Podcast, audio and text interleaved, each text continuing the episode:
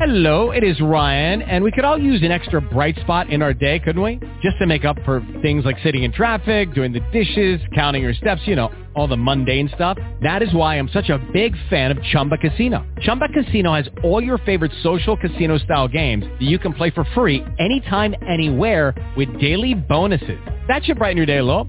Actually, a lot.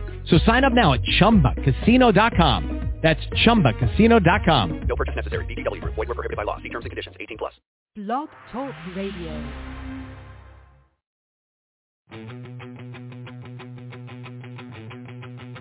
Ladies and gentlemen,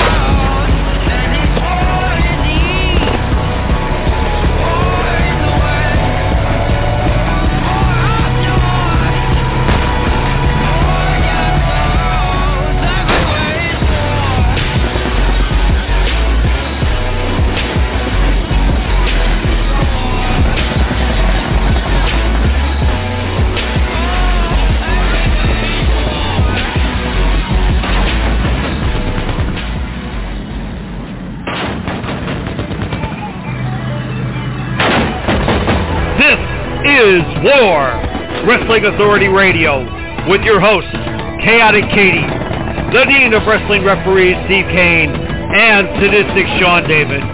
Lock and load wrestling fans, it's time for War!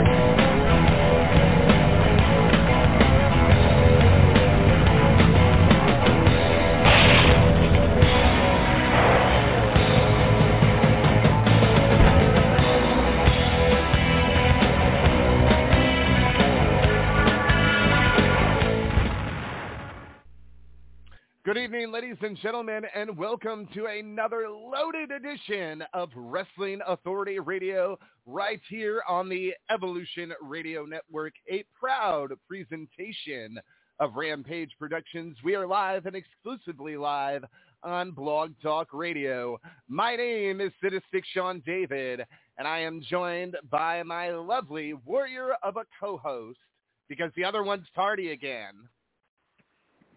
Oh,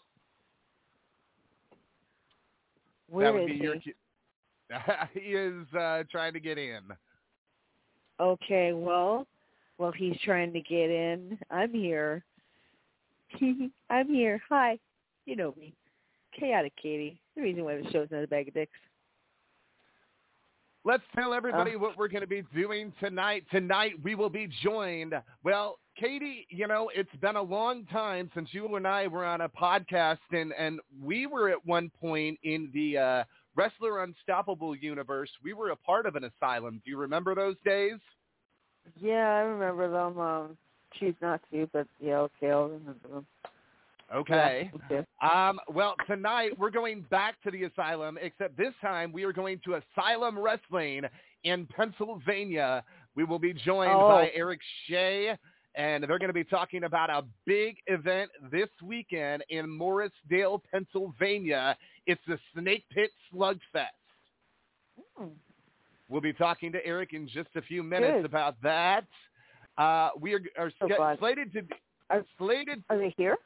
We have people uh, here? they will. They, they will be. Um, We are slated to be joined by your Asylum Wrestling Heavyweight Champion El Gigantor, the leader of the coalition, the undeniable POS. You know, I, I wish I would have saved that tagline for myself in my days of managing.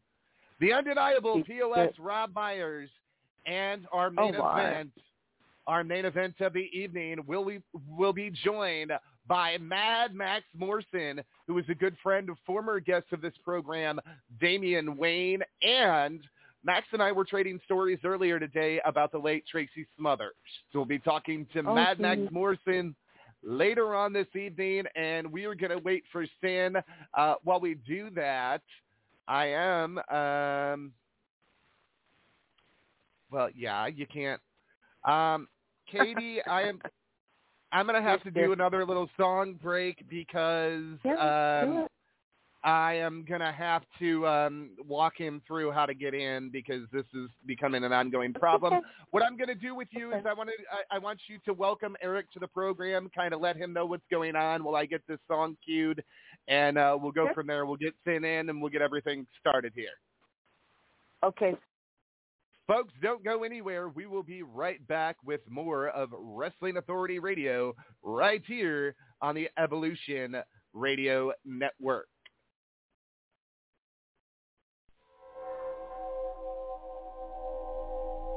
I feel so good, I feel so numb, yeah.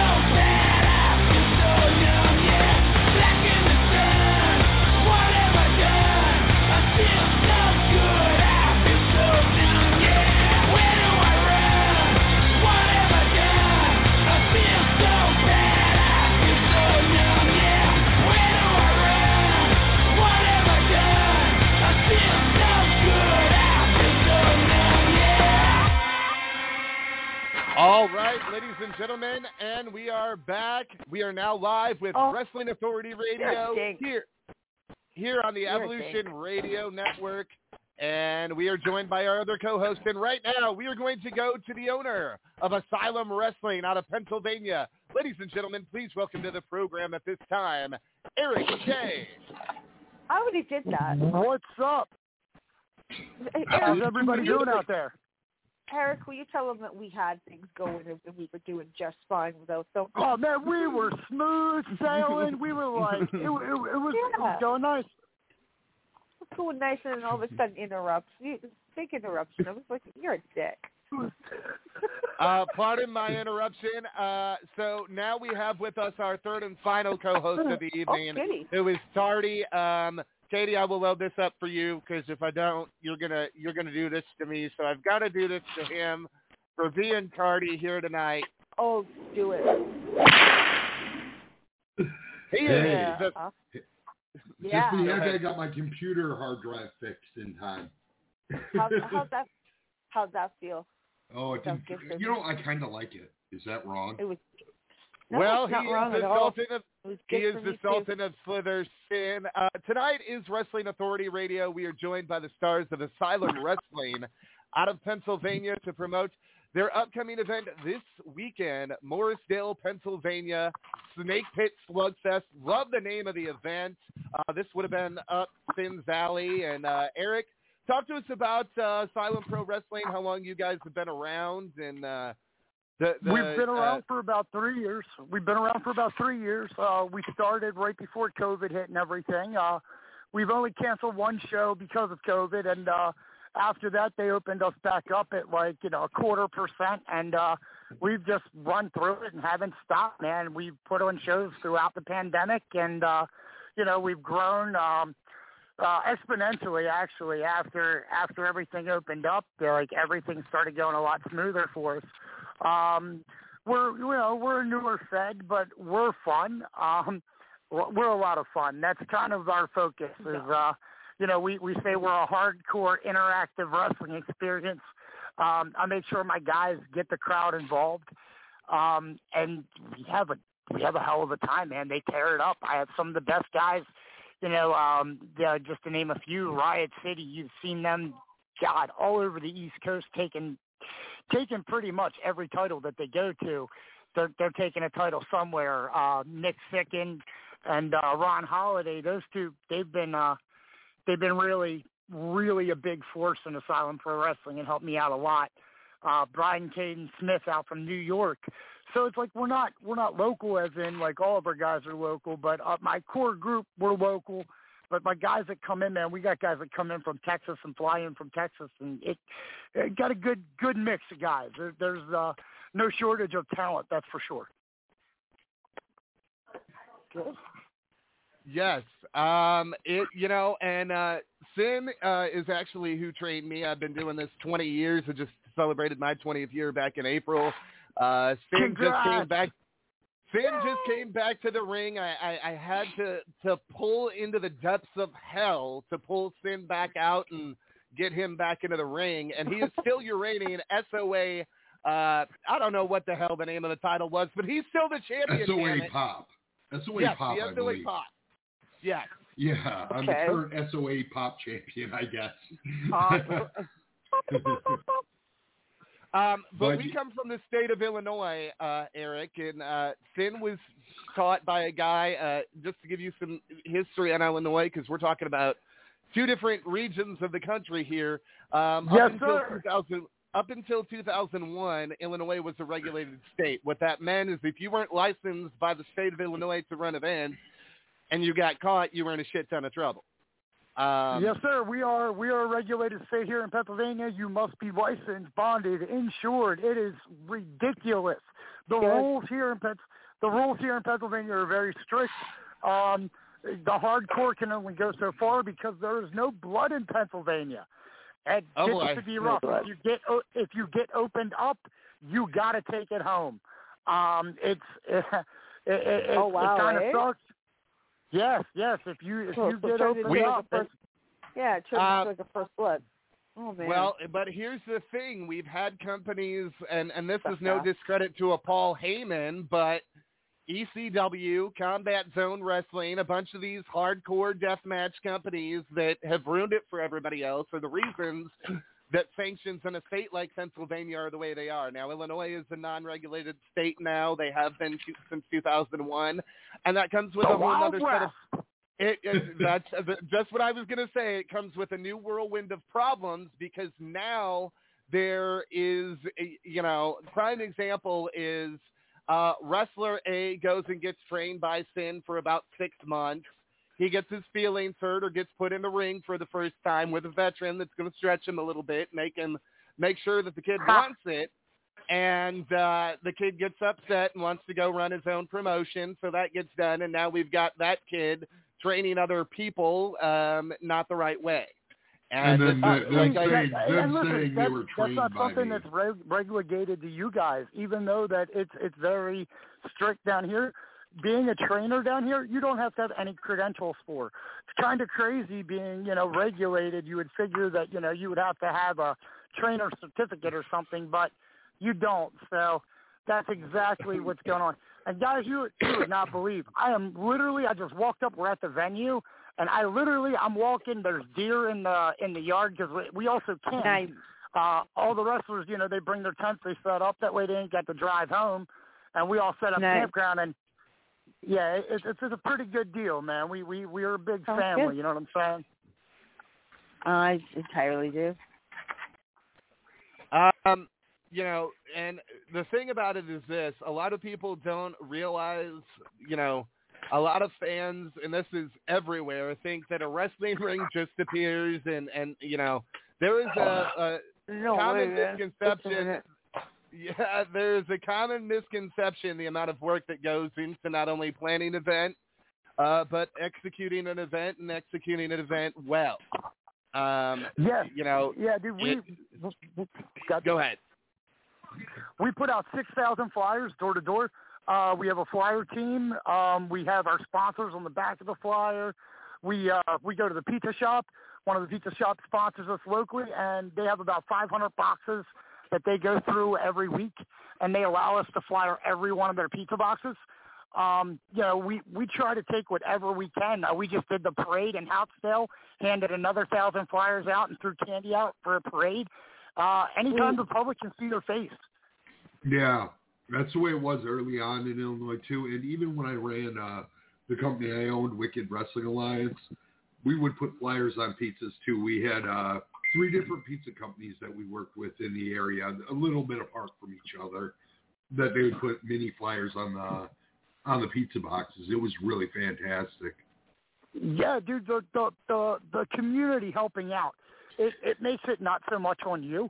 Um, we get a lot of volunteers to help out, but mainly our trainees every weekend. You know, they they do two a days and they flyer. They really bust their ass. You know, uh, they talk about paying dues. Well, the guys from Asylum definitely know how to tear down a ring, set up a ring, put up chairs. That's you know, we we teach the right way, the old school way. Yeah, I was Well, I- actually the guy who trained me, uh, the in-ring trainer for me, was trained by uh, Boogie Woogie Man Jimmy Valiant. So That's awesome. we- He's a yeah, great so- guy. yeah, he is, isn't he? You met him? He's awesome. Um, yes, sir. I mean- he is. I've met him multiple times. is that? I just did a show in Elkins, West Virginia with him. We were across the table from him, uh, merch wise. He was on one side, I was on the other, and we had fun all night. He's a real good dude. Oh, he yeah, he's he's great in the ring too. He knows how to entertain a crowd. He, he used to, should to, used to not entertain. Still a Um, can, still can. Yeah, Yeah. without doing any moves, probably still can. I remember when we were watching him, man. You know, there uh, when we had him when he was older, he he was getting stuff over with. He was just amazing, um, and, yeah, a, uh, he's a good time. and and a wealth of knowledge too. Yes. Um, Sin, uh, were you with Powerhouse when uh, Tim brought in Funk for? Yeah, 'cause I know there was. I know yes, there was Funk's a couple wife times. was an awesome, awesome. Uh, uh, his wife and I get along so good. it's, it's weird. Um, I was gonna say because I know there was one that he d- uh, Tim did back in the day that I was not old enough to go to because there was some kind of barbed wire match, and I I think that was the only time he put an age restriction on the show of like 12, and Talon's like, well, guess you're not going to that show, but I want to go meet Terry Funk. Like I don't care. I don't want to see any other wrestler. I want to see Funk. He's like, how do you Yeah. even know who Terry Funk is? Because Terry you What do have you mean, how do I know who. Funk is? Of you know Because who he had Funk is. tapes. Well, it was Um, before it was before Funk had uh, been on ECW. we brought him in, and and then it was more like you know the older fans knew, you know what I mean, the NWA fans and stuff like that. But Yeah. but uh, like you know current like WWE, you know WCW, and like ECW fans didn't even know who he was until ECW brought him. Oh in. my God. You know, it's uh, there was just like there was this gap, a little bit of a gap, I think. You know what I mean? You think? yeah. But oh man, I, I mean, Tim was so excited to bring him in. The him and the Bushwhackers, we were super excited to bring in around the same period. But awesome guys, I'm glad. Uh, by the way, I'm happy the Bushwhackers made the Hall of Fame. They were a class act on class act when they I were on the love indie circuit as well. Yeah, Um, definitely deserved. Yes, I agree. Now, Erik, you were talking about the whole blood rule, and the one thing that I Yeah. learned, and I had to take this lesson from Sir Mo promoting out of Texas, who was actually going to come up here and do some stuff with me at one point. We just couldn't make the figures work. Excuse me, but he we we had him on here one night, and he sat there, and we laid out this angle. It was our former uh, co-host Steve Cain that passed away a couple years ago. Uh, it was a referee for many years and uh, was my booker. Condolences. Um, but he, so- po- That's a lot. Sir Mo pointed out to me and Katie, and uh, Sin was not a part of our podcast at this time, but I'm I'm going to try to go back and find that archive for him. He explained it. He says, "Okay, you you think you need to do this angle and and have this angle lead to blood. What happens if we have this angle lead in a fireball? It's going to get the same reaction, no blood." And I was like, "But Yeah. but but but you're not supposed to be able to do that and he's like yes you are because hmm. we've gotten away from the concept of back to basics do something that will get the same reaction blood will do without asking the guys to kill hmm. themselves and Fu- still get that little same crowd story. reaction go But, ahead but I do want to. Oh, I did just want to make one quick comment. Don't say you're a wizard after you do the fireball. well, uh, about about a year ago, I used to breathe fire, and uh, I came out and I I, uh, I did my fire thing, and the fans kicked on, and caught myself on fire for 30 seconds in front of a live crowd. They wound up life flighting me from uh, West Virginia to Pennsylvania. Oh, Uh. I burned 98% of my face, or 92% of my face, and uh, I get a letter from the PA commission telling me I'm not allowed to breathe Okay. fire anymore. So uh, fire me, I can't. Uh, yeah, fire for me. It's not something I'm doing, you know. so what what what you have to what you have to do then sir is Shut up for a sing, sing sing the song you did start Oh the my fire God, we shut up. Oh, I, I definitely started the fire, my friend. Uh, it was it was kind of crazy for a minute. I wound up uh, since you know my face was all burnt up. I went into a mask for a bit, and uh, you know I, I recovered while uh, while still wrestling. I think I was only gone two weeks. You, you, but anybody that does this, no, it's like the mafia. You can't get out. If it's in your blood, it's in your blood. You do it on every weekend that you can. If you Yeah. get a booking, you show up. Yeah, I fractured my ankle in like a matter of like four or five days later. I was in the ring with George the Animal Steele. I was like, not missing that. and and I, and I bet you, even even though you know it might have hurt a little bit, I bet you you you were not regretting doing what you did. no, Not a minute, were The- you? the- no, not until I took my boots off and gotten back and realized I was going to be sidelined for a couple months because I really messed up my ankle. I guarantee you, if you were there right now, you'd probably do it again, wouldn't you? Yeah, I would. Fractured ankle and all. No question. it's that wrestler thing, man. You can't get out. I, No. Don't get me wrong, though. I wouldn't trade it for the world. I, I've been doing this for a while now. I think I'm on my like 20. Uh, God, I'm I'm old. Uh, I think 20, 21 years. Overall, I've been doing this for a minute. So you started pretty close to when I started then, not not too far away. No, sir. Uh, 2000, what was it, 2000, 2001 or two? Let's see, it's my I- 25th I started. anniversary. I started so, up at uh, MCW and then went to uh, Stro and uh, Van Hammer and got trained through them. That, that's where I came up. Awesome. Yeah, yeah, good guys, good guys, real good guys. It's kind of funny how even living so far apart, how some of us indie guys know the same guys. you know oh, what yeah, I mean? dude, because we don't we don't stay. I mean, you know what I'm saying? Like I, I lived up in um. Hello. Hello? Hello. Did he get DC? I, I, you know, it was before I had No, kids. there- There we were. Yeah. I mean, well, yeah, I mean, and that's just it. Um, some of us get in this business and, and life will drag you away, but in many instances, you will get drawn right back into the uh, back. business itself. Yeah, oh yeah, it, it has a way of grabbing you back, man. It definitely does. And yeah, I could. That, that's kind of one of the reasons why it's it's really hard for a young guy right now, like a fresh guy that's just out of training to get anywhere.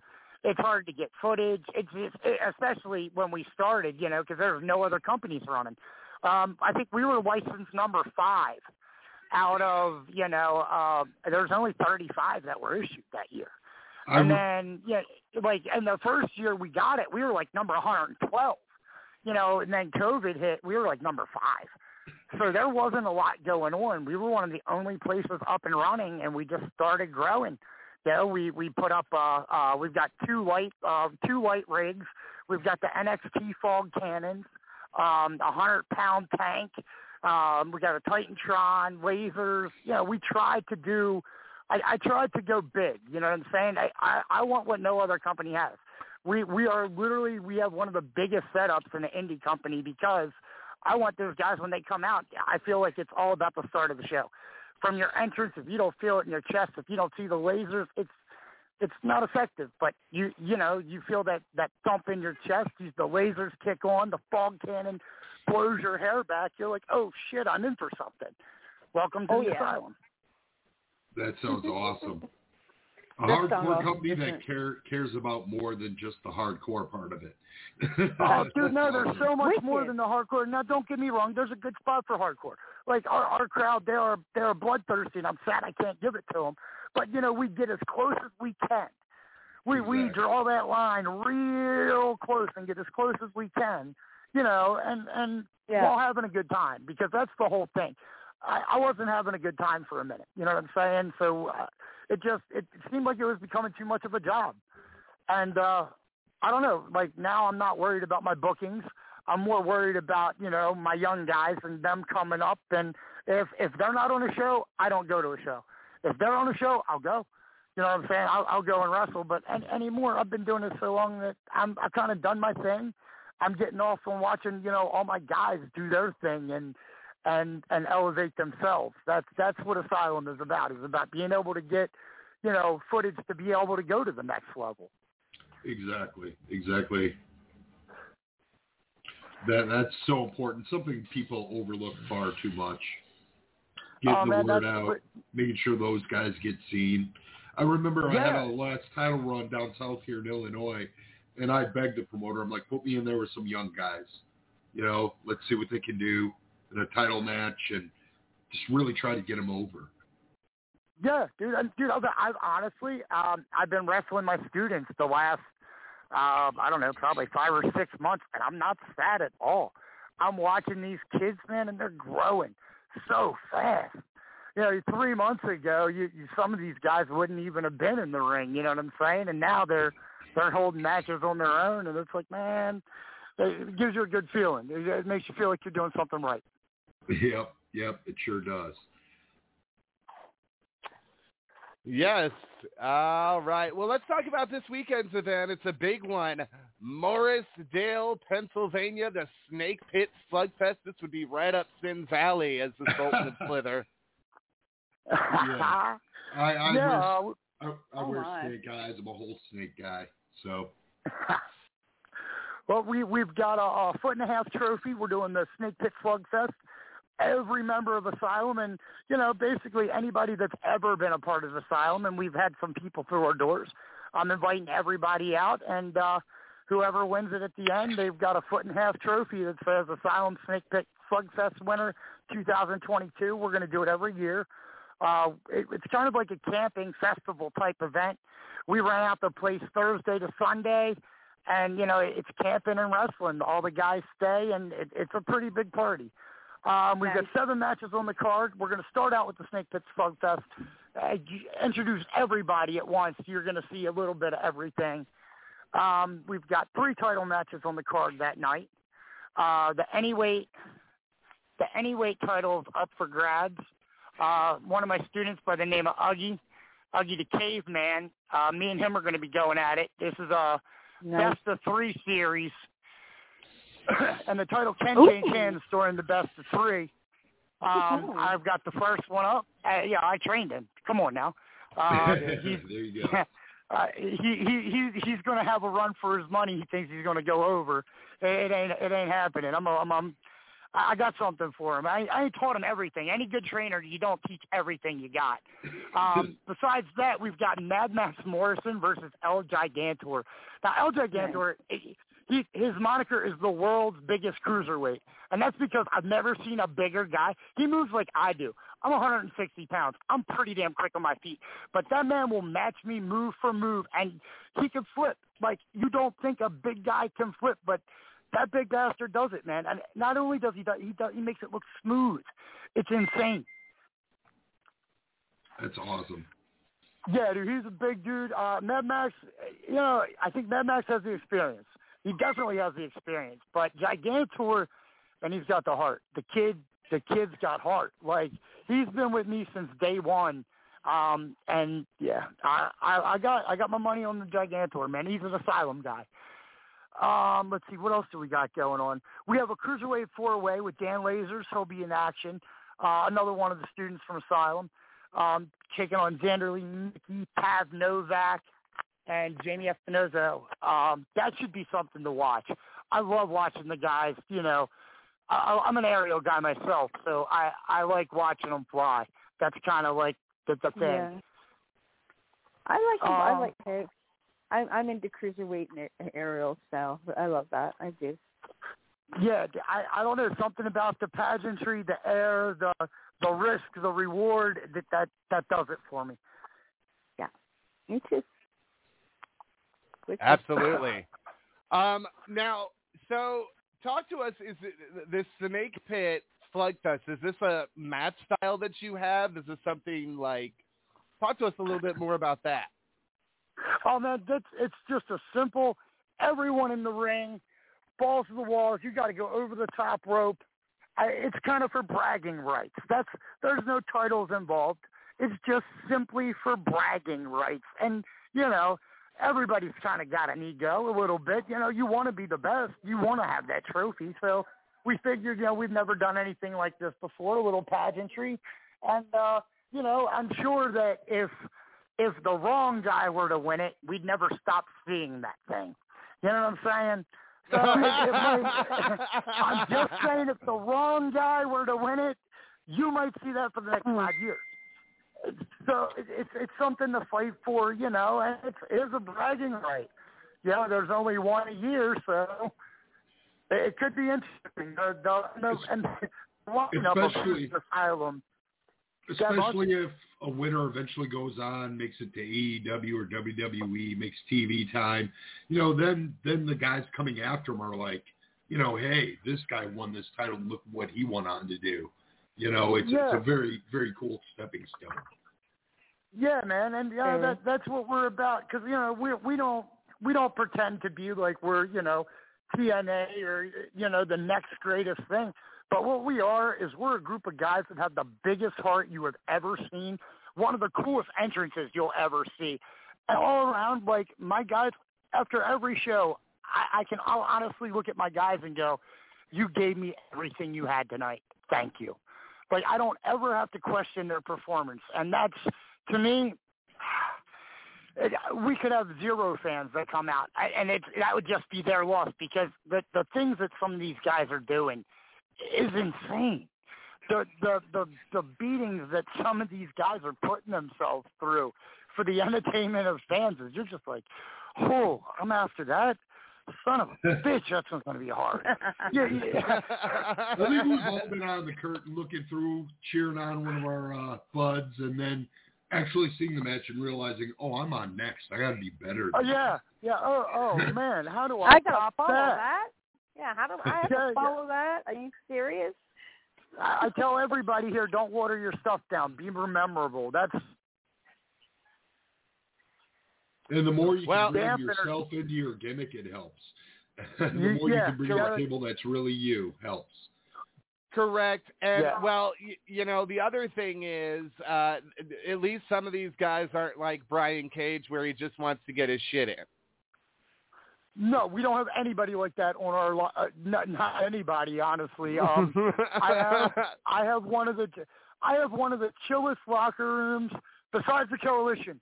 Those guys are dickheads, but everybody else, everybody else is smooth. I mean, real smooth. You always have that one group. We call them the DVC. I call them the douchebag club. The DVC, like nice little moniker. That way, you know, if you're around kids, you can be like DVC, move. Yeah, well, we we have that one group, and that's the coalition. They're like the thorn in my side. They're the ones that leave, you know, bottles in the locker room. They're they're the ones that they ah. It oh, sounds like the the. American Freebirds of my company. Uh, you know what? They're they're the ones that that need that um, they need something. They they need something. We have the asylum just has not been able to give it to them yet. It, it's just been it's been that ah. We keep getting get, get, getting the shaft sideways, man. It's just it'll get there. It'll get there. It's it's it's it's, it's something in progress. There you go. There you go. Yes, and sometimes those thorns in your sides, uh, you know, we've had to deal with some of those as promoters ourselves. Uh, they can be a little bit tricky to deal with. Tricky to Don't deal with. They're like cockroaches. now, see, my guys that would be a thorn in my side, they they were great draws. Um, they were good guys too. They were actually really good guys. Uh, some of them outside the ring, but man, they would do stuff in the ring like have a beer bash party, and then like dump in the middle of the ring and just start acting like they're swimming in the beer.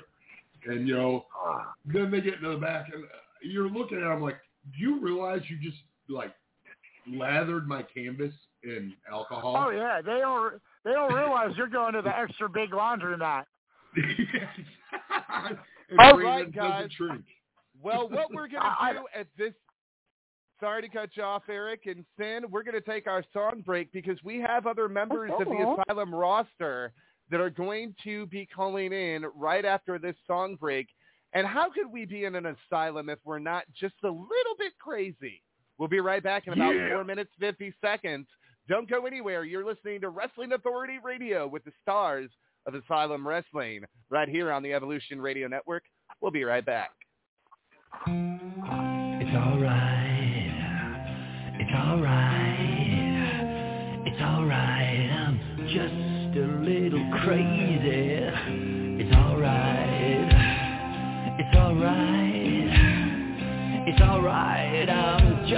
Just a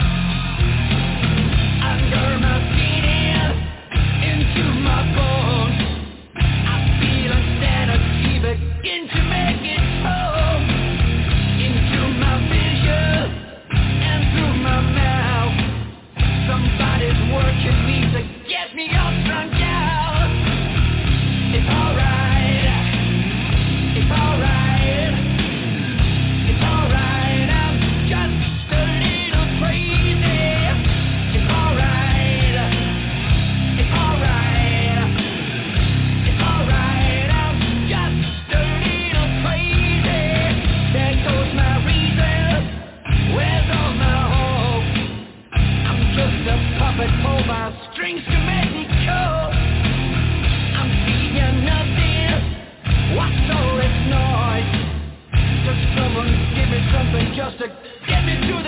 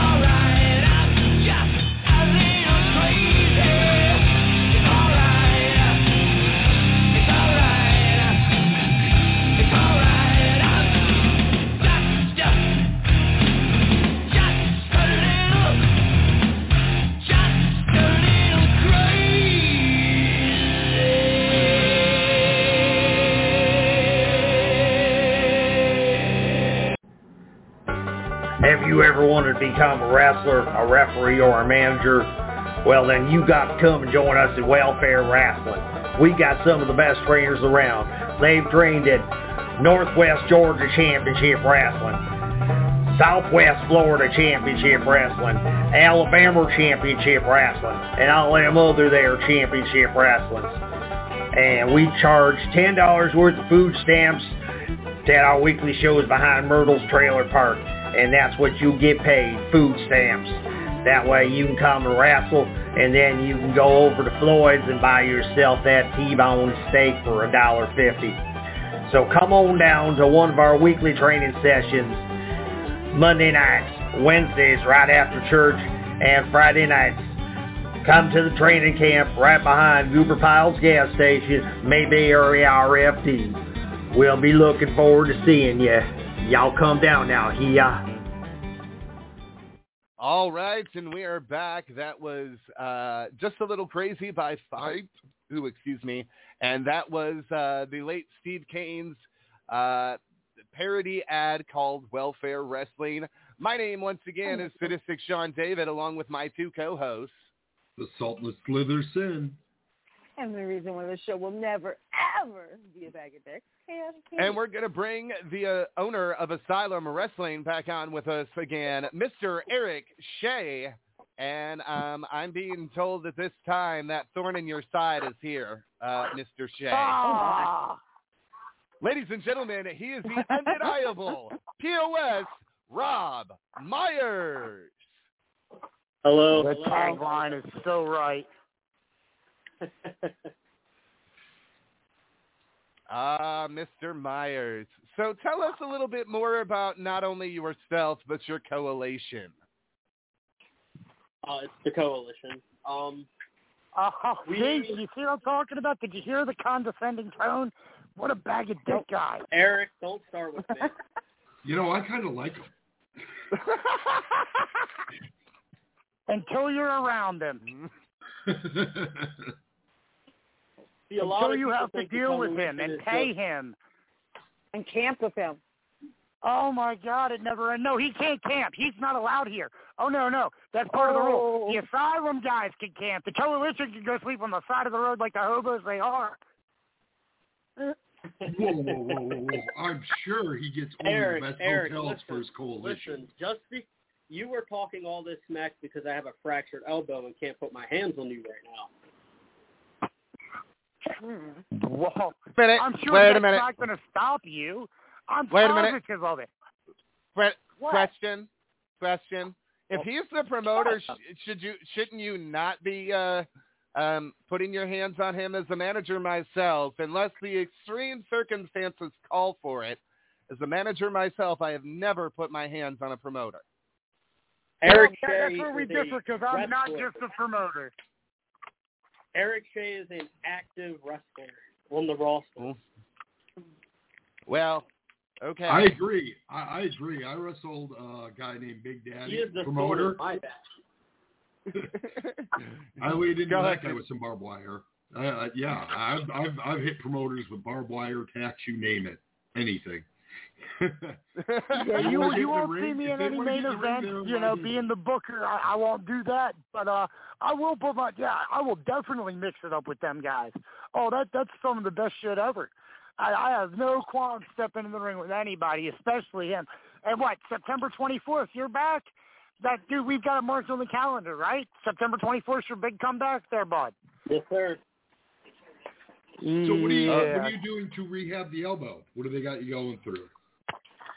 So uh, Ow. start physical therapy August second. Wow. The, the little things that got. hey man, this is serious stuff. Erik, a lot of, a lot of people Erik, don't realize some of our injuries you are have big been a rehab. thorn in. He's lifting donuts the and the remote. He is lifting donuts and the remote Oh, for man. rehab. Do not listen to this BS. One at a time, please. Please, only one at a time.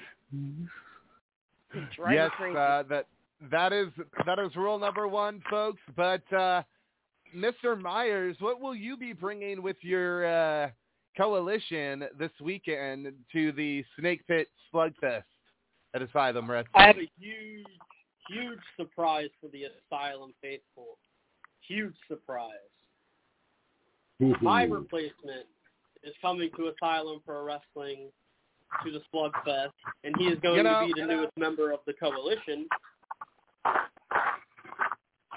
Well, um, I don't know how to tell you this, Mr. Myers, but I don't have that event on my calendar, so you didn't call the biggest surprise that you could have called.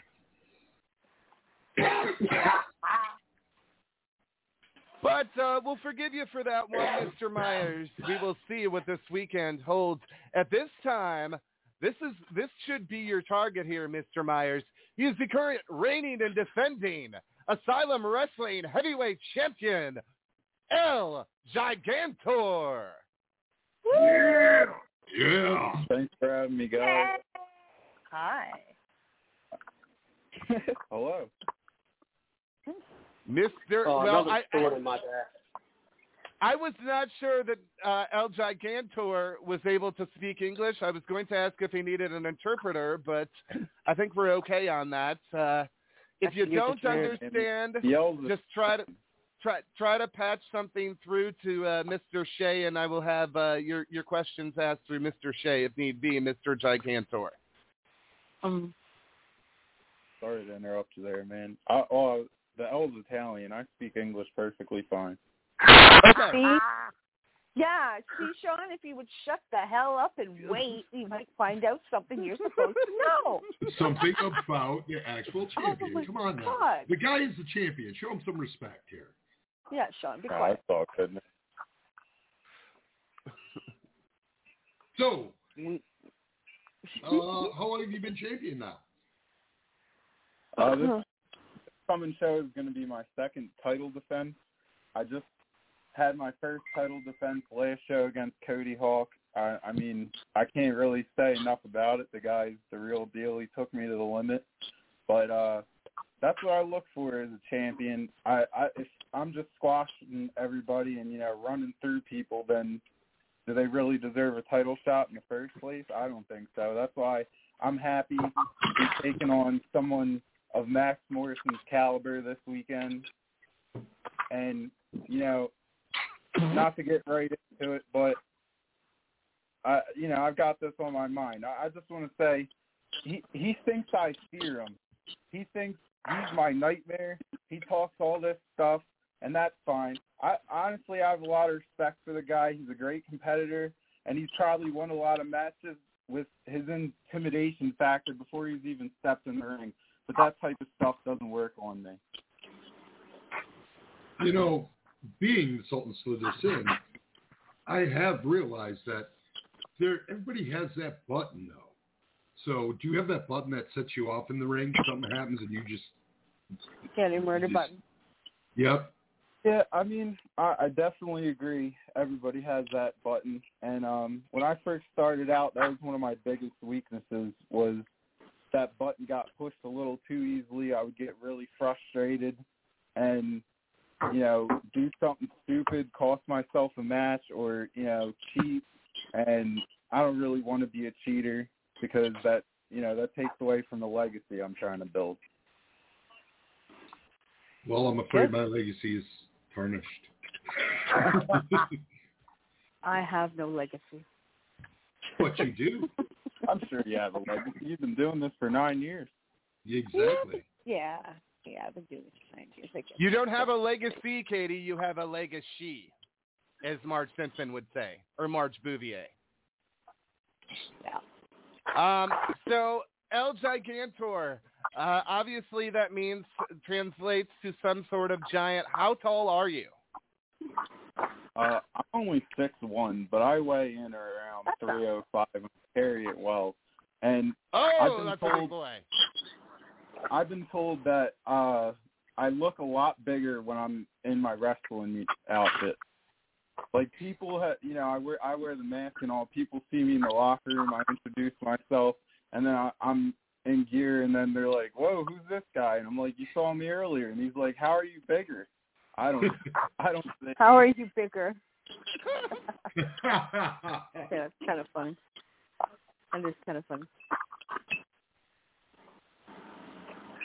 But yeah, I, I'm I'm a pretty large guy. I move pretty well. I you know I go by the moniker world's biggest cruiserweight. But honestly, I I go with that name. Not I do flips and stuff, and I can you know do aerial and everything. But I the world's biggest cruiserweight to me is more like cruiserweight is a mindset. Like they're the people that had to work for everything, that told they couldn't have it and still went as hard as they could until they got what they wanted. And that's the kind of mindset I try to attack pro wrestling with. And that that's kind of why I accept that moniker, even though I'll never be a cruiserweight. There's never going to be a time in my life where I weigh 205 pounds. It just ain't going to happen. I'd probably be dead. but uh, that I, I have a lot of respect for cruiserweights, and that's kind of my way of showing it. Now, you mentioned Cody Hawk. So, um, funny story. I was actually supposed to be promoting some events here in Illinois. Uh, we had a deal fizzle, but Cody was one of the talents that I was looking at bringing in, along with Shauna Reed and uh, uh, who is the other female that travels with them? Uh, Haley Shadows. I haven't had I the think the- pleasure of meeting Haley Shadows, but I definitely know Or no, Shauna oh, Reed. uh, tag partner. uh, uh, Harley Fairfax. I had to think of it. Was the other one that travels with them. I know too many females. I've been doing this for 20 years, and that's that's not uh, anything in a Vince McMahon type of way. Just to clarify that, but um, uh, um, you know, um, Shauna Reed, hell of a talent. Cody Hawk, got to give credit where it's due. He's responsible for our uh, AEW interim champion, Jon Moxley. Um, a lot of other talents were helped by Cody Hawk. Good group of talent out of Ohio. If you're if you're a promoter looking for a, a, some good hands, Cody Hawk definitely a good hand to have as a part of your locker room. Definitely. Um, I, yeah. you know, there's a lot of talent uh, that I was looking at from outside of Illinois because the uh, getting back to Erik being a promoter, the common thing we see here in Illinois is you'll have 15 feds within a 30 mile radius of each other all using the same talent and then wondering why some of them don't draw because there's nothing to set them apart. Yes, sir. And people don't people do not realize if you can see the same thing and drive right down the street and see it, they're not going to come. This is why um, um, I'm going to give them the plug tonight, and this will be probably the only time that I do it because I like the individual that is slated to be there this weekend. Powerhouse Wrestling Extreme returns to Streator, Illinois on Saturday night for New Blood with Rhino at their new venue. You can find them on Facebook, Powerhouse Wrestling Extreme. Uh, Rhino will be appearing earlier in the day at the comic book store in Streator, and there will be a seminar open to those that are fully trained uh, and or in the process of training only. It is not open to newbies. Uh, Rhino will be there.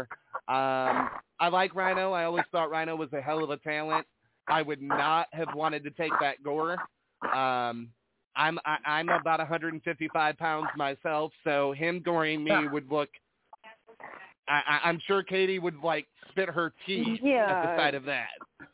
You know, the funny thing is, a lot Oh, of people yeah. kept wanting to bring in Rhino to work me too, and I always just they're always like, no, no, you'll be a good matchup, and I'm like, I'm 225, and I'm 5'8", and I, I was well built, but I'm like, I'm no Rhino. that guy's huge. And then, if you have not got your tickets, get them for the return of Dreamwave Wrestling to Peru, Illinois. Max Caster will be there. Um, other great talent sign as a part of that event. Um, if there's an event going on this weekend, we know that Ili- Illiana Pro Wrestling. God, I hope I said that right because it's on the border of Illinois and Indiana, so it's it's just a garble for me. Uh, and I'm a ring announcer, so this is still garble for me. Um, you know, they've got an event, I believe, this weekend over in Indiana, C3 Wrestling Indiana, um, SLA tomorrow night, St. Louis Wrestling Anarchy. If there's wrestling near you, go support it. But please, please, please know the difference between professional wrestling and a boatload of crap because you'll be able to smell it a mile away. Um, we have not survived doing this podcast for nine years without myself, Steve Cain, or other people that have called in to be uh, uh, somewhat of a host or a guide uh, on this show, having to call out. Am I am, am I purple or something? Oh, I I was there for wasn't done. years too. I wasn't done yet, but um, having to call out our our fair share of promoters that don't do it the right way, people that are not trained the right way, and reasons why uh, people do not draw. And this is why we have our haters because they call it the way it is. I will say, as a promoter that's uh, that was looking at the marketing plan to promote shows this year, I can tell you one of the most effective things you can tap into right now if you're going to promote an event, any form of event, is Facebook advertising or forms of media like that. A lot of people have not realized that television is a dead manner. Here's why. Because not everybody has traditional cable anymore. Not everybody has satellite. Not everybody has this or that. There are other forms that you can ever. Correct. Oh, I didn't mean Um, to cut you off. I use streaming, so I don't see those local I- commercials yeah. that those wrestling companies put out. So, yeah, I do agree. I, I get a lot of my wrestling uh, information where shows are going to be uh, via Facebook or other internet outlets. Yeah, I stream or have my Android box. Um, the thing about it is this, at least when I did my last one, you could set your Facebook ad within a 50 mile radius of the town. Um, I ran one in 2019. I spent about 200 bucks and it reached about 10,000 people within a 50 mile radius of the event itself. You cannot reach that many people for that do- small dollar amount any other way. Um, and uh, Erik, I want to invite you, and this goes to you wrestlers that are on here with us or other talents that know other promoters. Um, we do have our date for our promoters roundtable. Um, it's going to be, I believe, in October is what I have slated for this. I'm trying to pull it up now. Um, boom, boom. It's a, it's actually going to be Thursday night, October 20th, the return of the Open Invitational Promoters Roundtable right back here. Sign up is now open for that. And what we have done in the past and we're going to continue to do is bring promoters from all over the globe on this program to exchange not only booking philosophies, marketing ideas, ways to make uh, events better, make business grow, put more money in your pocket as a promoter, and put more money in your talent's pocket uh, from drawing healthier houses. Oh yeah. Here we go. I mean, um, this is this is uh, you know people can say what they want. We've done this program um, for a lot of reasons, but this is this is the core of it is getting back to the basics of giving uh, companies like yours, Erik, from all over the globe, a platform to come on here, bring their talent with them, talk about upcoming events, talk about what's going on in Pennsylvania.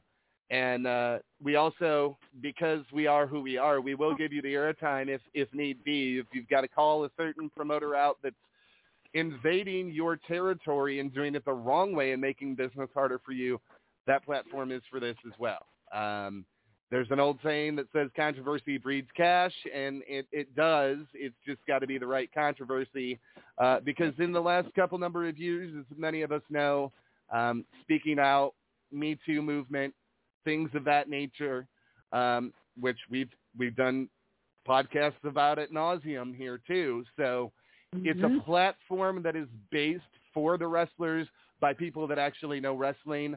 Um, the the word mark gets thrown around too much, but um, I can I can deal with a mark, and I think Sin can too. The ones we don't like dealing with are the smart marks. You know, I do have I do have a saying when it comes to marks though, and we were even when we were trained, we were taught this. Um, just keep in the back of your mind, at one time you were probably a mark if you're in that ring learning how to wrestle, or you are a wrestler and you're trying to make a living doing it. Um, yeah, you probably were a mark when you were a kid because it takes that much dedication when you you, you got to want it that bad. You know what I mean? When when you get to that point, to be at the point of the undeniable POS Rob Myers, of course, I'm sure when he was younger he watched wrestling on TV. I love professional wrestling. Of course, I'm sure you do. Uh, Would you say? Would you say at one time in your life you were a mark? Of course. Of course, yes. Yeah. I think everyone who's been inside of the ropes at one point, outside of the ropes, has been a mark. Especially in the indie world. You know, uh, I, you know, I'm a uh, yeah, I'm a mark for certain wrestlers. I must say, I will. I say so. I mean, I'm so upset. I'm wearing a Christian Cage shirt from WrestleMania 21 while I'm doing this blog. Yeah, Um, well, uh, yeah, and, and then there's me with my Rosemary obsession, and she she's my she's my lock screen and my save screen. So yeah, I'm full Yes. mark for Rosemary. Um, well, I want to break away here for a minute. We are going to give the talent a little bit more time to talk in just a couple minutes, but we've got to we've got to uh, take about five minutes to address the thousand pound elephant in the room. We did do a Really? special on this, but uh, I've got we've got to address it again. I want to get these guys' input on this. This will be interesting.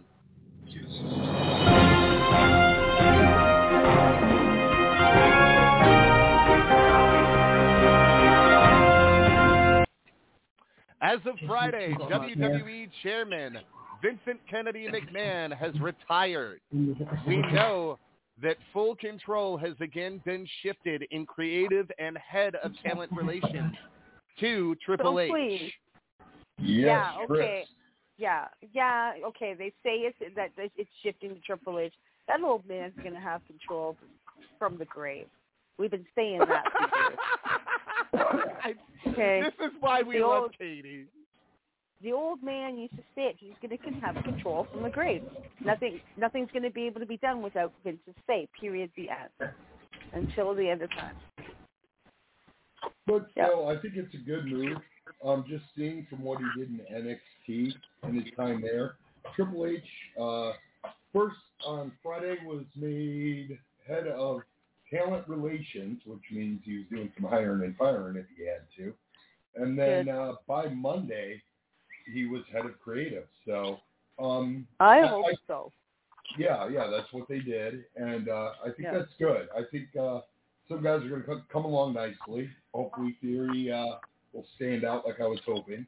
Yeah, I mean, yeah, because because Vince was tearing up, tearing up everything like five minutes before they would go on air and have something else to put up. You know, like he was tearing up scripts, like five ten minutes before they go to air. Yep. Which is ridiculous because it changes the whole Yeah. show. Yeah. Especially when you got to worry about TV times. TV And that's times and, can be a and Vince nightmare. McMahon. You have to learn about Vince McMahon too. Correct. Um, the other thing that we have learned, and, and Erik, you'll be old enough to realize this, but if he's head of talent relations and head of creative, there's a simpler term than that, but the, than those two terms, and it's one word. Booker. Owner. Thank you. what word? Owner? What Did you word? say owner? I say Booker. Booker. Booker. Booker. Booker, Yeah, because- owner, like he's got all the power. You don't you don't need to give him three million titles. You give him one. He's the booker. He's the man where the buck stops. And sometimes And- the booker will have an assistant, but that's about it. Usually, in most most most cases, when the independents were still running strong early in the day. Yeah, it'll be Sean. Him and Sean all the way. And and I mean- you know, I freely Now- I freely admit in my own company, um, the booker was not me. Uh, you know, I had I had to say, of course, but I put somebody in charge of the booker. And I did the I did the same thing. I would go to the talent and, and negotiate prices, and then hand my roster to Steve Cain and go, make sense of this because this is kind of my vision, and he would. And that's what we had with RWF at the end, and and we had some great stuff planned, and uh, you know, it's people don't understand. People don't want to pay to come to wrestling to see 20 million spot monkeys. They don't want to come and have to have an AIDS test afterwards because there's been so much blood. I say this because you guys are in the state of Pennsylvania, by the way. Uh, it's the same way over in Ian, uh, Indiana because the Ian Rotten. I almost said the same in Ian Rotten because of Indiana, but anyway, um, you know, it's it's it's it's one of those things. These fans come to escape for three to four hours, and what I was taught very early on is you have to suspend disbelief. This is why I get so aggravated when people come to me and say, "Sean, kayfabe's dead." No, it's not. It may No, be it's dead not. to the television industry. It may be dead in other promotions across the country. It does not have to be dead in the territory that you are running or operating in.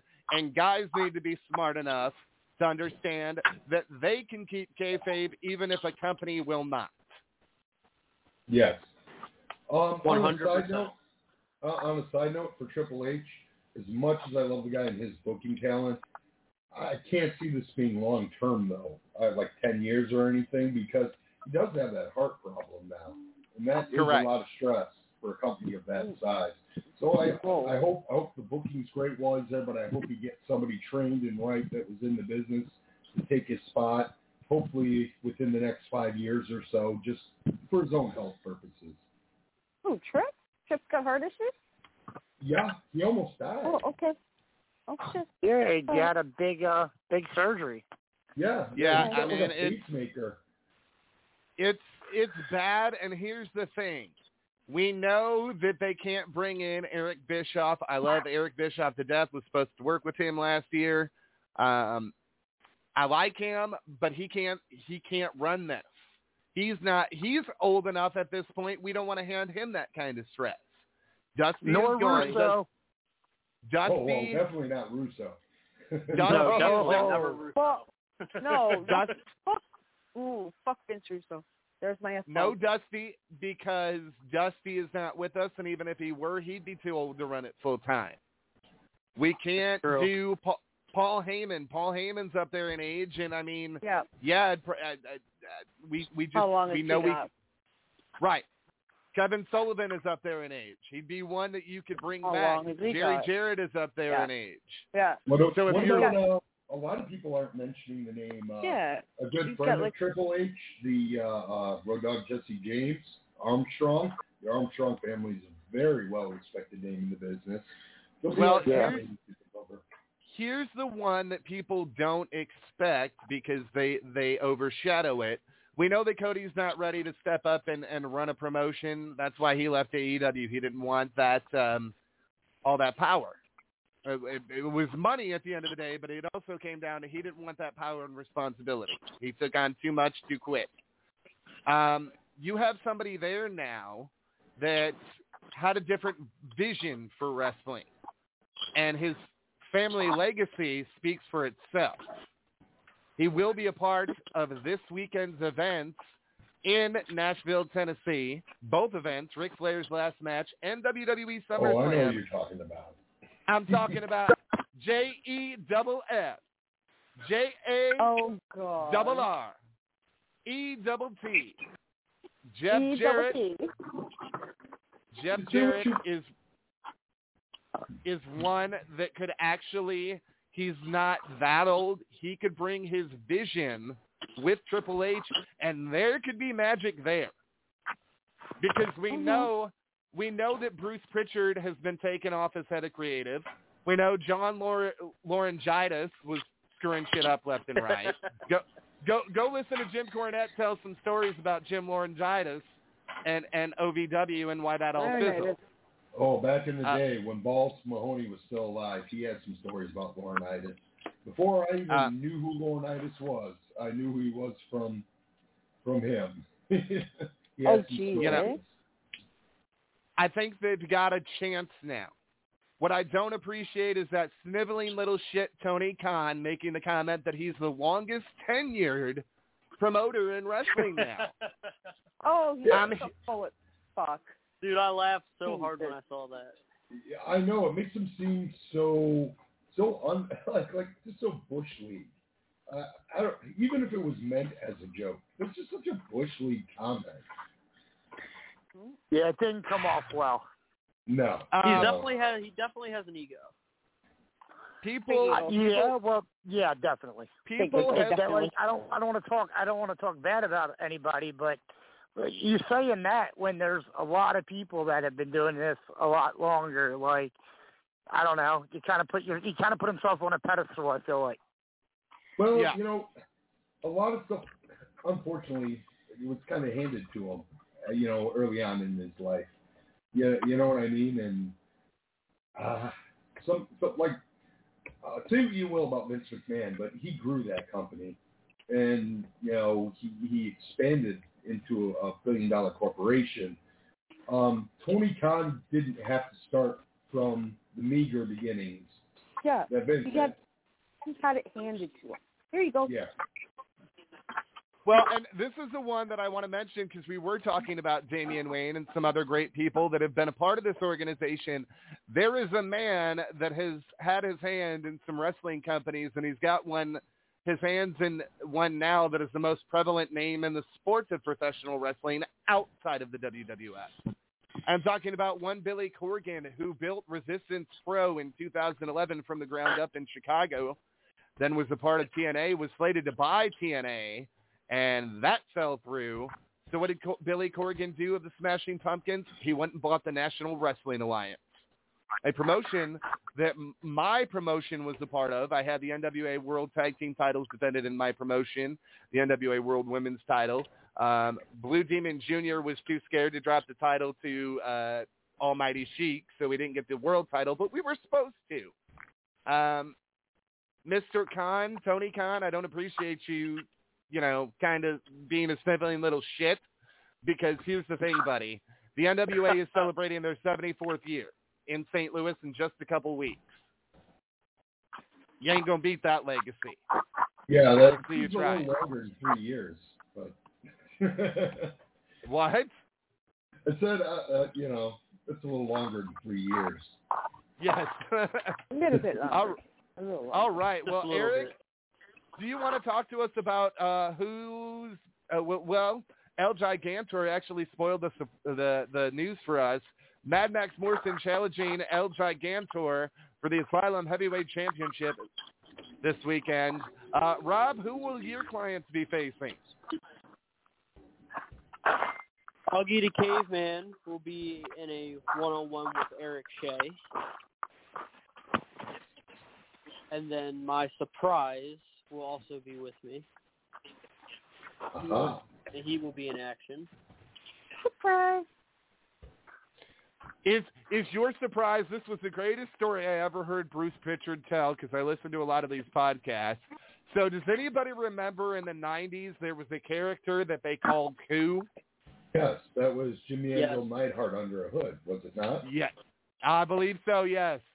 So uh, maybe that is the surprise, although we know Neidhart's no longer with us. But could we see who?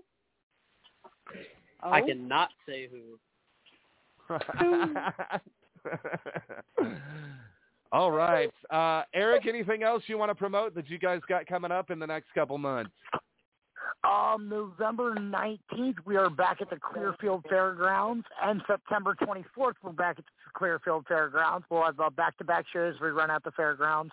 Um, those are the two, the next two dates that will be in action uh, for Asylum Pro Wrestling at the Clearfield Fairgrounds, and uh, next year we will be at the uh, Clearfield Fair itself. So there's a little, little, well, first uh, anywhere over the radio waves, uh, as so to speak. Uh, you guys are the first to hear about it, but we did get to Clearfield Fairgrounds for, uh, or the Clearfield Fair for next year. Congratulations Yeah. on that. Congrats. Good news. Definitely so, definitely so. Thank you guys for having us on. Uh, Thanks for coming thank you for having us on, man. Not a problem. on. Anytime. Very much well, ladies and gentlemen, and this is no disrespect to the current champion El Gigantor, but our main event of the evening will be calling in in about eight to ten minutes. Madd Maxx Morrison. He will be calling in. He'll be talking about this weekend. I'm sure he'll be talking about El Gigantor. We'll be hearing from uh, lots of others that will be calling in um, here tonight, and we've uh, mentioned some other promotions, given them the invite to call in. So we are going to uh, get to that just momentarily. And uh, folks, we're going to play one of more of our spoof ads while I go ahead and screen this call real quick, and we'll be right back with more Wrestling Authority Radio with the stars of Asylum Wrestling right here on the Evolution Radio Network. Don't go anywhere. We will be right back. Away. Stay. This Saturday night at the Northeast Philly International Guard Armory, Craptastic Wrestling presents a non-star-studded car of unexplainable matches featuring the Mid-Afternoon Express versus Captain Fantastic and the Brown Dirt Cowboy in a Falls Count Nowhere match. Jerry Idol versus Austin Lawler in a fully empty arena match. Our main event, Arnold Ziffel Jr. versus Oliver Wendell Douglas IV in a Fans Bring the Steel Cage parts match. Admission is just $1 because that's all this crap is worth. That's Craptastic Wrestling this Saturday. Doors open at 6 p.m. Matches start whenever we feel like it. Be there!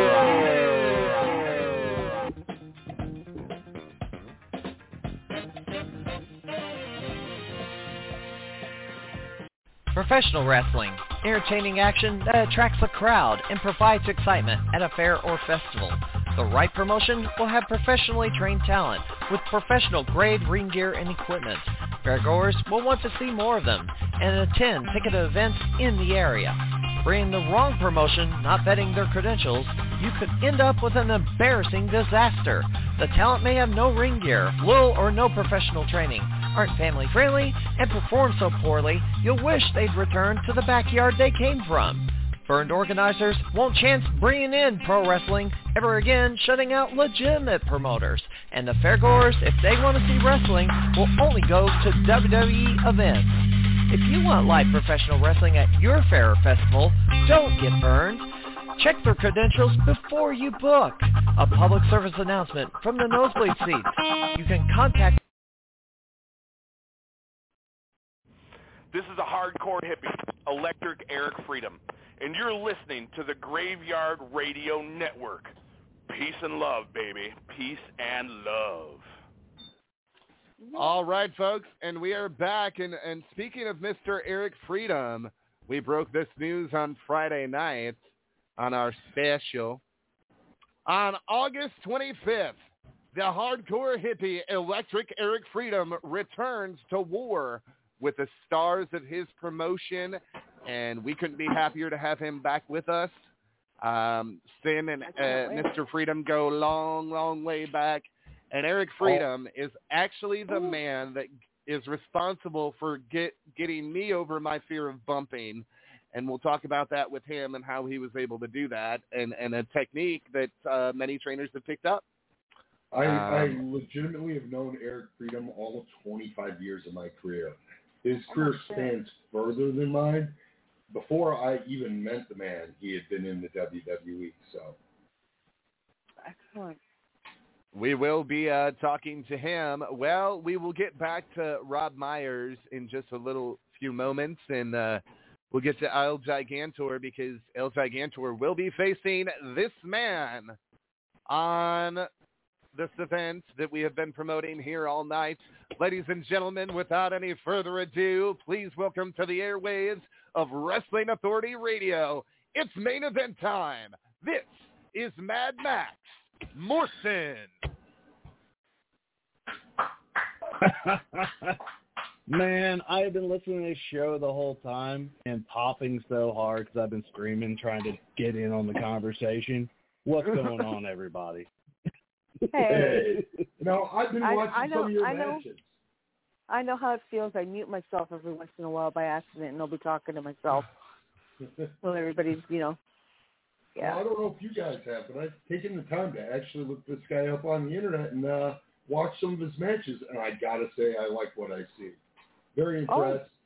Oh. impressed. Um, I, I like his attitude in the ring. It, I, I had a very similar attitude, and uh, man, big fan. Nice to talk. Thank you, sir. Thank you. Well, Sin, I will tell you, you're going to have a lot more in common with this individual because Maxx, Maxx is also in a lot of bands, played in a lot of bands. That whole music scene that uh, Sin is into, behind the scenes of Sin. Um, so I'm going was to give in a you band guys. called Mr. Sin. I will give yeah, uh, Maxx. music. Go ahead, Maxx. oh, I'm I'm sorry. I didn't mean to cut you off, man. By all means, go right ahead, brother. No, no, no, no, no. I was going to say uh, Maxx has also been in bands, so we're going to let Maxx and Sin kind of have their little jam session here and talk about music. We'll get back into the professional wrestling career of Madd Maxx Morrison because uh, Katie, uh, this will Yeah. be one of those times where we just sit back and look pretty unless you've got questions about music that you'll have more of than I am because I'm the baby here. I'm only going to be 32 in November. Yeah, you just have the AB. Oh man, you wet behind the ears, brother. Yeah, he's, he's yeah, he's still he's still pretty green. Oh, man, I heard man. you play drums. Is that true? Yes, sir. That you in fact have heard correct.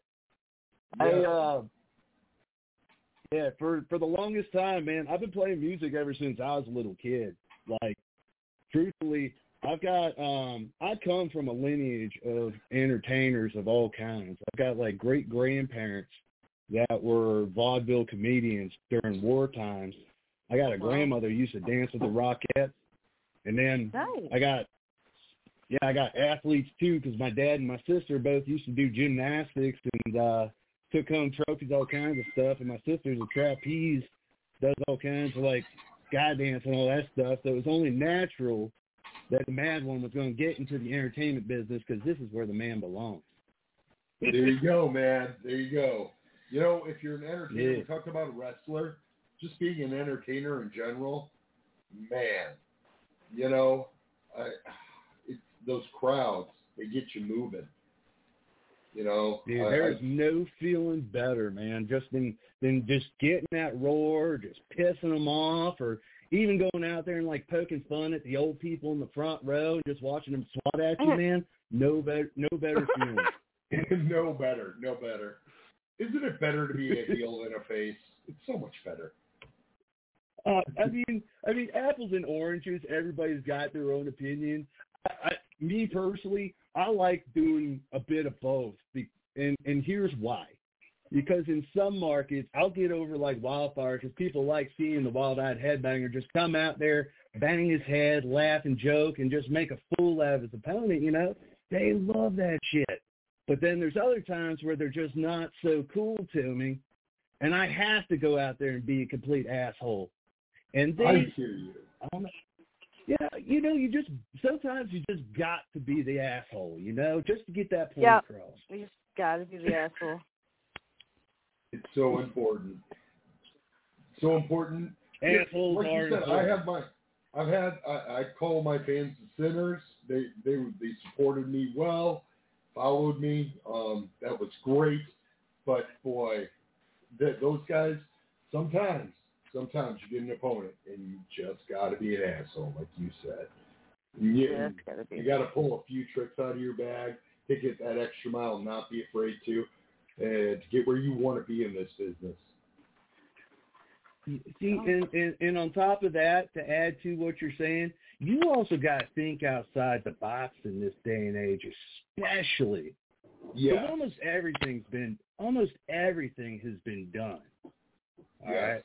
So it's like me coming up in pro wrestling. All my trainers, all my mentors are old school guys, man, old journeymen. My my primary trainer, Damian Wayne, friend of y'all's.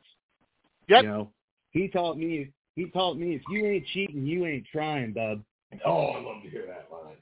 So true. Well, So and and and I know where he got that because you and I talked about this individual. We'll talk more about him in a little bit. But Tracy Smothers is is notorious for that line, and uh, um, uh, you know, Tracy, man.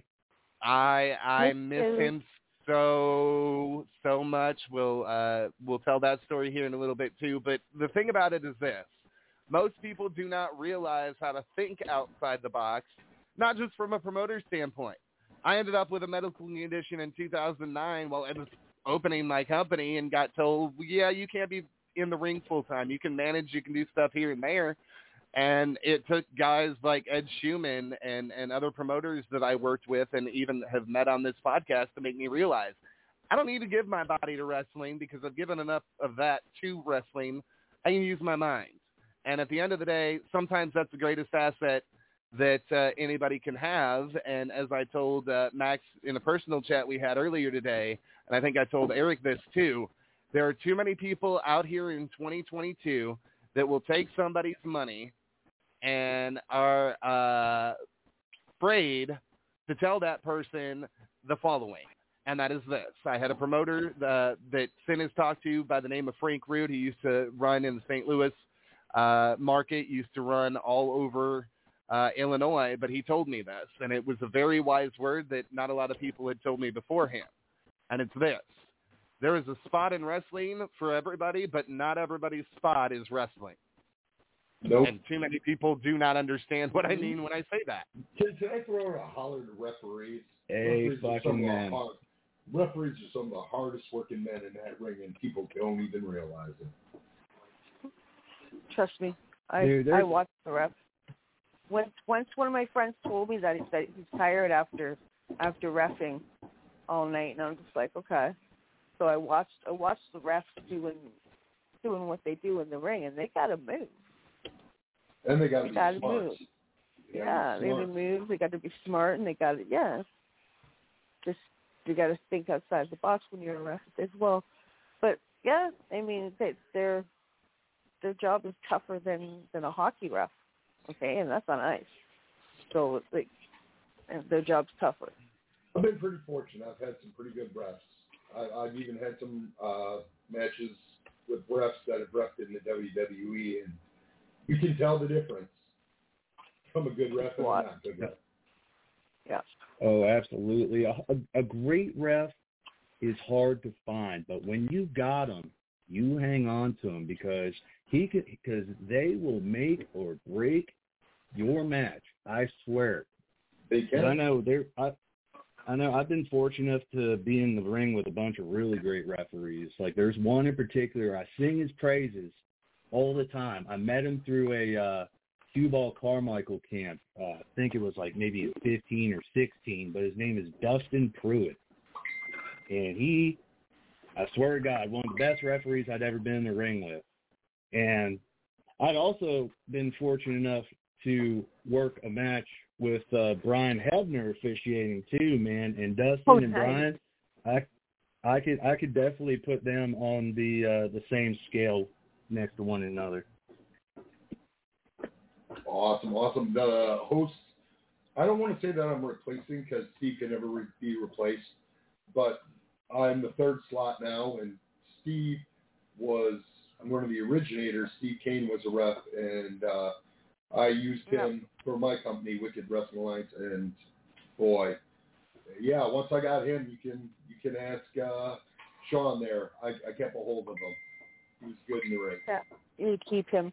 We we that's what we did. We kept him. Well, So- and not only that, but a lot of people don't realize he went out and tested a ring one night and got injured running the ropes, and and that damn Mhm. near was it. But he booked for me, and the reason he booked for me is because he would get me to think outside the box. He's like, well, you got this big some bitch here that you want to put the belt on, but you want to give him the belt right away. You can't do that. You've got to have the baby be able to chase because if he's running through everybody like hot fire, how's the baby going to catch up? Things like that. Little things like that, like like with Ed Schumann in the NWA. Those are things that I learned very early on. It's tradition, it's respect, it's paying honor to an area. A lot of promoters won't do this, and I, I'm one of the very few that will. Sin can attest to this. Um, when I was getting ready to come back here in 2019, I promoted other events or promotions that had run the area and said, hey, they're a part of our history here. Wrestling here has been a big deal for, you know, 20, at that point it was like 26 years. It's probably about 30 by now, but um, you can't ignore history. It does not matter if that promoter is pissed in your mouth or not. At the end of the day, you can be the bigger man and give them a good rub for it, whether they like you for it or not, to try to tie in their history with your history. And that's when you get the sense of community with the wrestling that a lot of people don't want to have. Um, but at the end of the day, we've got way too many uh, uh, Indians running around that think they're chiefs and have never been taught by the tribal chief how to do it. And that's why the business is in the state that it's in. Well, that's why Maxx here, uh, watching some of his matches, I'm like, okay, this guy knows what he's doing in the ring, and uh, he's got psychology. Uh, tell you what, brother, you got it all in the palm of your hands. How many how many years you been in this business? I'm just coming into my eighth year. Oh, you're coming into your prime then. Wow. Yeah, I st- I started a little bit late though. I started in 14.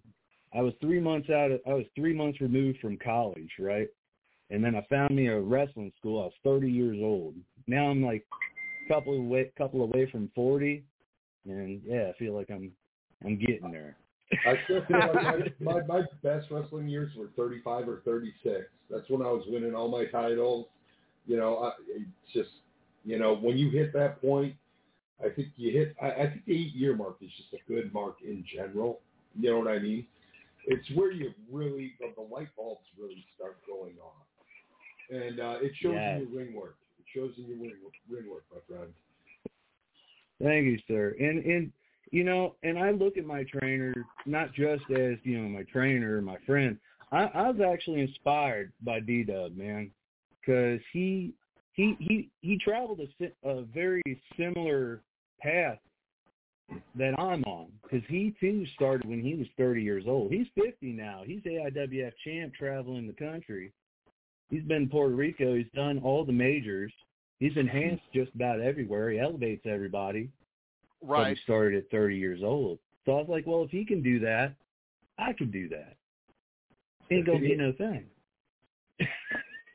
well, I and I don't mean, and I don't definitely don't mean take nothing away by the by the ain't gonna be no thing. I mean by that is in I ain't gonna let I ain't gonna let age deter me from nothing.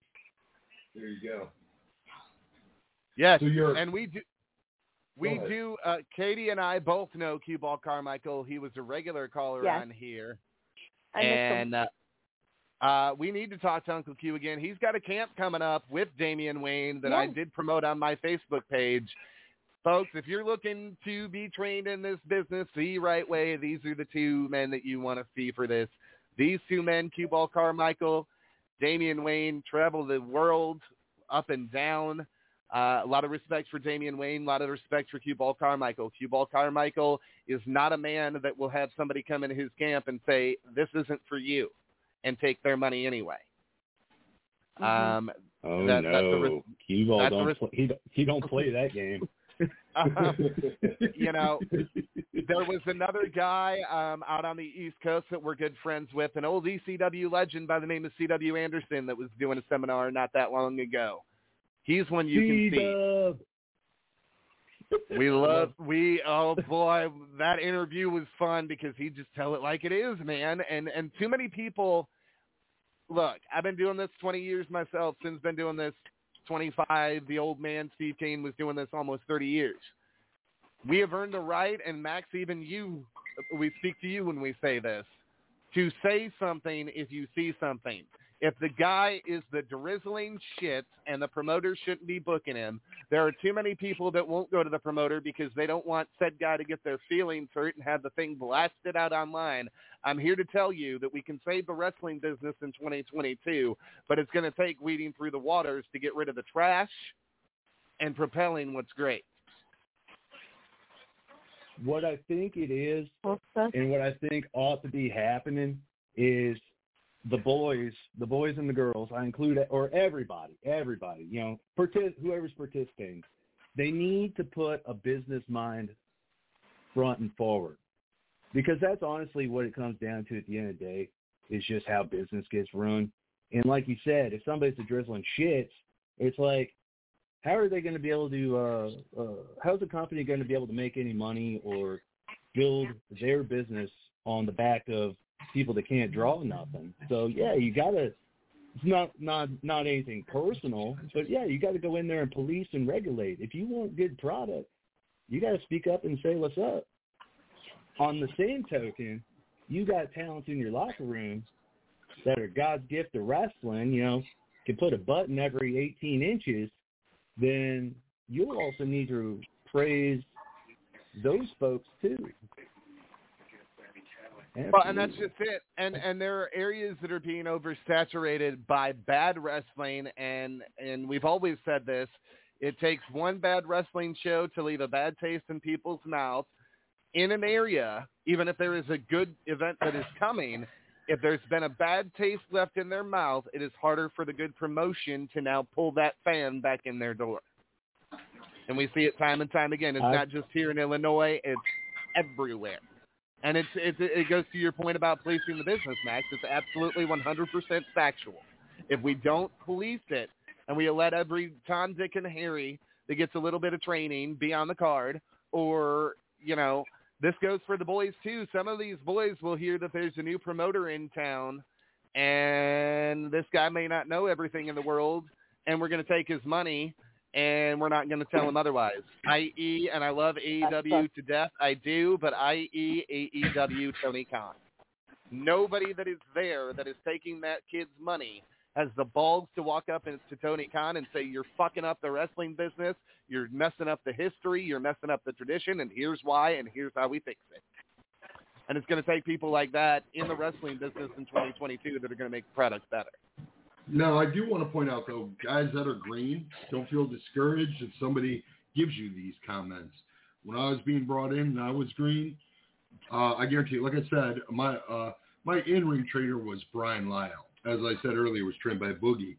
Brian didn't let anything get by. If if I did something wrong or messed something up, he was the first guy to get in my face and say, "Hey, this isn't how it's done. You should be doing it this way."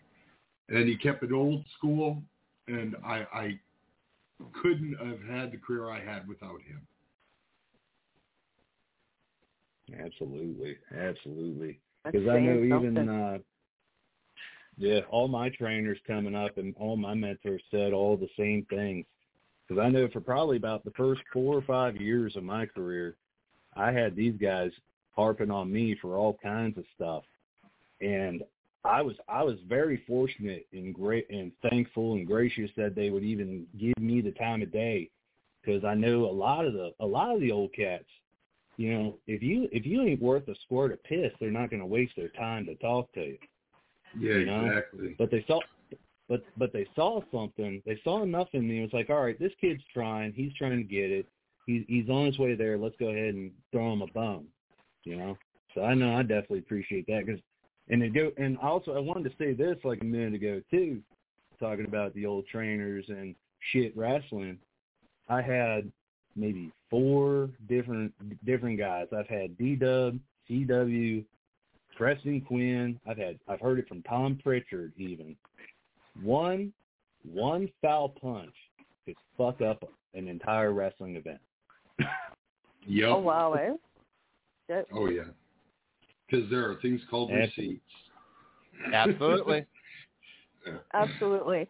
Well, why don't you, why don't we talk about uh, when you were working with Gangrel? Can you talk to us about that? Well, it's interesting. I know Absolutely. Gangrel to a point. Man, that guy. I know. I know. For me, being as big of a horror fanatic as I am, and uh, you know, I'm marked out because I've never had the opportunity to work a vampire at that point. But uh, after a few years of that shit, I think I'm done working vampires because I'm pretty much five, uh, zero and five against them. So. I've, I've, I've, it's unfair to it have with vampire bloodsuckers, strength. man. They have vampire strength. You can't compete against that. no, I sure can't, man. I, I, I got, actually- I, I got, I got. I Go wanted to ahead. point out though, somebody who's totally the opposite. Um, well, for one, Ace Cowboy Bob Orton, most class act I've ever met in the business. Great guy. I could see how his son succeeded with uh example like him. But uh, from a standpoint of somebody that I just brought in, I, I had worked with him on a show. And then I brought him into my company for a one shot. Al Snow. This is back when he was doing the tough enough stuff.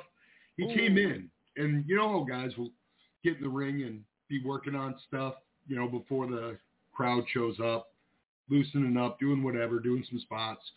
Um, Al took the time to actually, he walked up to the ring, he was watching them, and he would give advice. You know, and at the, at the time, he was the guy training WWE guys. He wasn't getting paid to give anybody advice. He was getting paid to do his match, and he was fantastic about it. He treated the boys with respect. He pointed out things that you know maybe somebody that hasn't been on a bigger program, you know, might not notice. You know, and the guy was fantastic.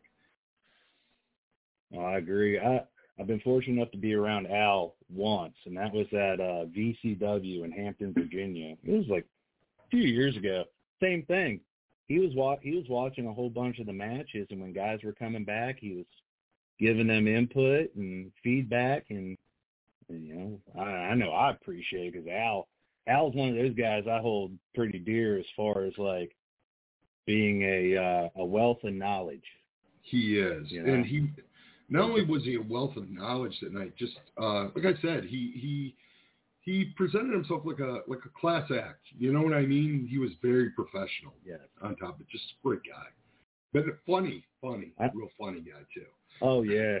Oh yeah, and, and and he'll get he'll get you with them zingers when you ain't even ready, man. He's No. he's quick. yes, he is. well, we're, we're going to play this real quick. I hope it's what I think it is, and we'll come back and talk about another individual that Maxx has uh, worked with that was very good friends, uh, Steve Cain and I, and uh, even Katie. Well, I guess that's just his music. Uh, Tracy Smothers. Miss him so dearly. Mr.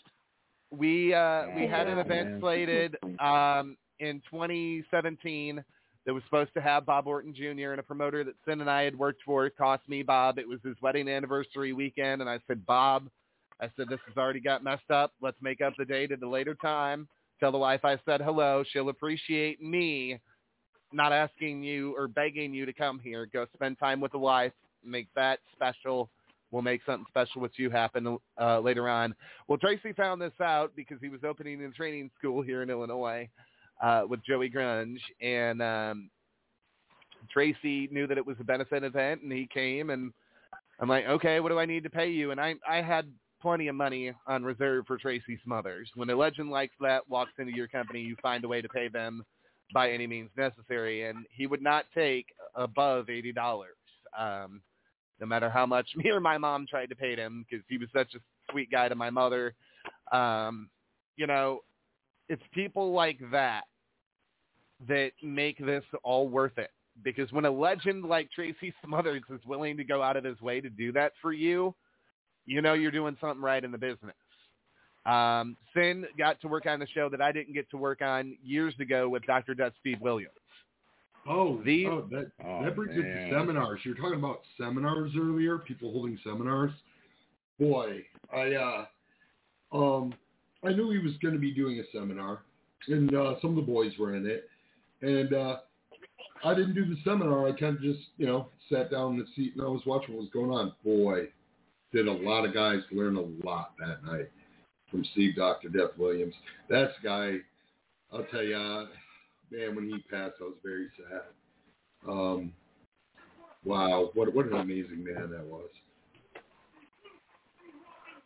I can only imagine the like the knowledge that he would share.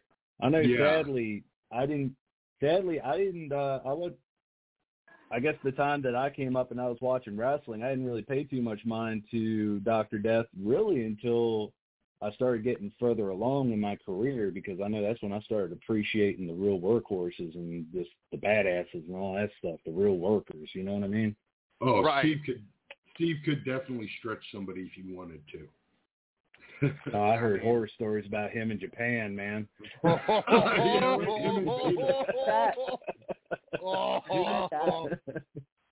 Guys like him and Vader and Mick and frickin' uh, Stan Hansen. Yeah, with that clothesline, he'd hit you so hard because he couldn't see you because he had a bad eyes. Mm-hmm. you better hope Um, to God you stayed in your lane or your head's coming off. exactly. You think JBL was bad? Go back and watch the Stan Hansen videos. Oof. Boy. Um, yeah, Gangrel was uh, he's a good talent, uh, somebody that I'd still book to this day. A lot of promoters do not realize he's not that expensive. Um, I'm not going to disclose his Right. price, but he's not that expensive and totally worth it. Uh, he's got a training academy that he's running. Um, he he helps out a lot of promotions. You know, this is somebody people don't understand. And I'm going to disclose this, and I this, this will be the reason that the guy will never appear on this podcast. But I'm going to go ahead and say this. Any promoter out there looking to book a name, don't invest in Rikishi because the figure that I was given for Rikishi to come in and sit on his big butt to sign autographs was 4,500 bucks. Whoa, whoa. Wow. Yeah, that's a big wow. I'm thinking maybe then. I'm thinking um, with that kind of money, I'm thinking maybe Undertaker could come in and sign some autographs. Forty-five hundred dollars for Yep. Rikishi, and he's not going to work. I could book a lot better and smarter and get some guys that are going to work. Even if I did do one name that wasn't able to work or wasn't willing to anymore, that just did signing, um, no, I, I, I would never spend that for him.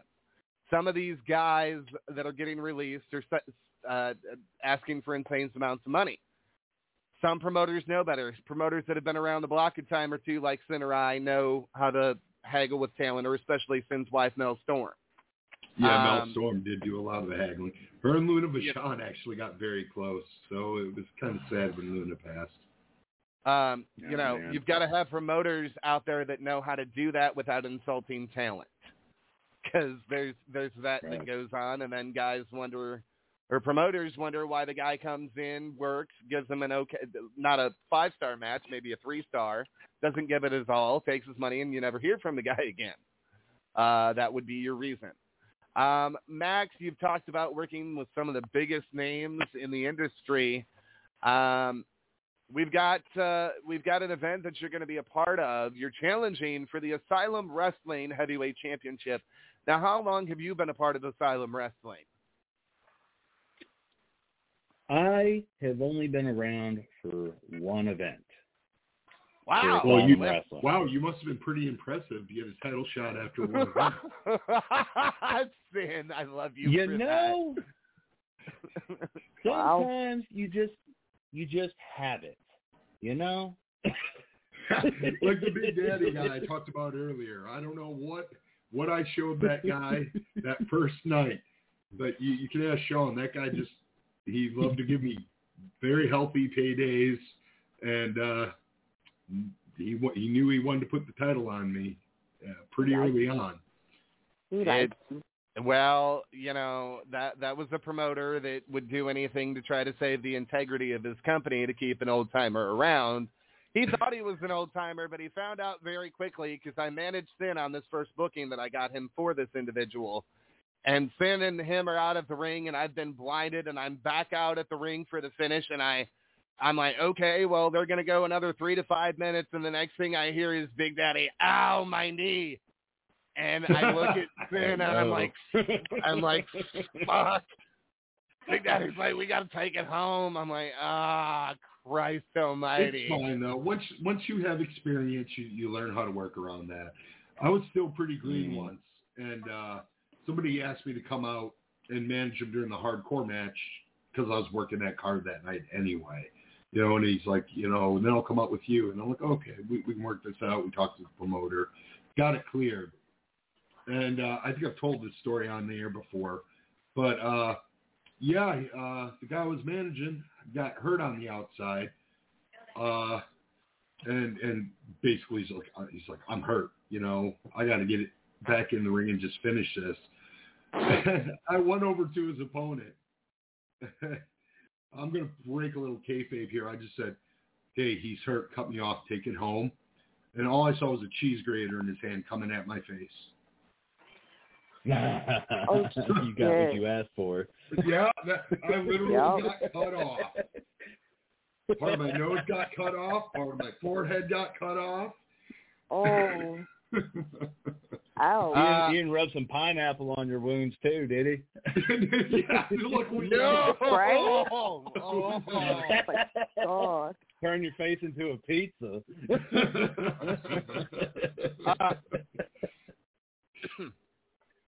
Mm. oh man. Folks, I want to give you a reminder that we're going to roll into a little bit of o- overtime here tonight with our lovely guest here, Maxx Morrison. and we still have his challenger for this weekend on the line.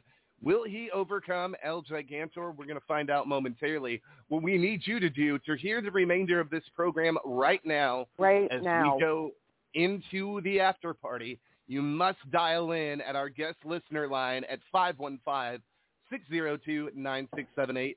Again, that number is 515-602-9678. We are going to open the listener lines in just a little while for questions with Madd Maxx Morrison, but in order to get your questions answered, you must call in now. Again, that call-in number, 515-602-9678. Um, yeah, Maxx, Maxx I, I mean, I've been around the block a time or two, too, and some of these some of these spots we get ourselves in as talents, referees, even as an announcer. I, re- I, remember there's there's been instances where guys have put their hands on me, and I'm like, well, here's the thing: if you put your hands on me, and I'm the only ring announcer that we have, and I'm a, I'm a stickler about this because I learned how to do it the right way. If you don't have anybody else that can go out there and announce the matches that I, the way that I can, and if we're especially if we're videotaping this, then chances are I'm not going to let you take me out. I care about the integrity of the Mm. product being presented to the audience and on footage that's going to be airing to have any Joe Schmo take me out as an announcer. If you've got somebody else on the card that knows what they're doing as an announcer and can actually do it the right way, especially with a big main event, then yes, I don't have a problem being taken out. But too many people don't know when to say, "Hey, I'm not going to do that." This is Well, this is gonna go ahead, Sam. Oh uh, yeah, if you notice on the very first Wicked show, uh, I believe you were there. Um, The ref did not get really. I, I put my hands on him a little bit, but I didn't rough him up. You know, just like a little push. Other than that, he didn't get touched like any of the refs, like physically, all night until the main event. When when the ref accidentally got hit by uh, Freedom when Jerry Lynn was spinning him off his back into Right. a cutter and uh, that's part of it. You know what I mean? Uh, what are you going to do? Beat the crap out of a ref and have him come out for the next match and be fresh as daisies? No, it doesn't work that way. Well, not only that, but psychology-wise, we've got to give credit where it's due to Maxx Morrison and guys that trained him like a Damian Wayne.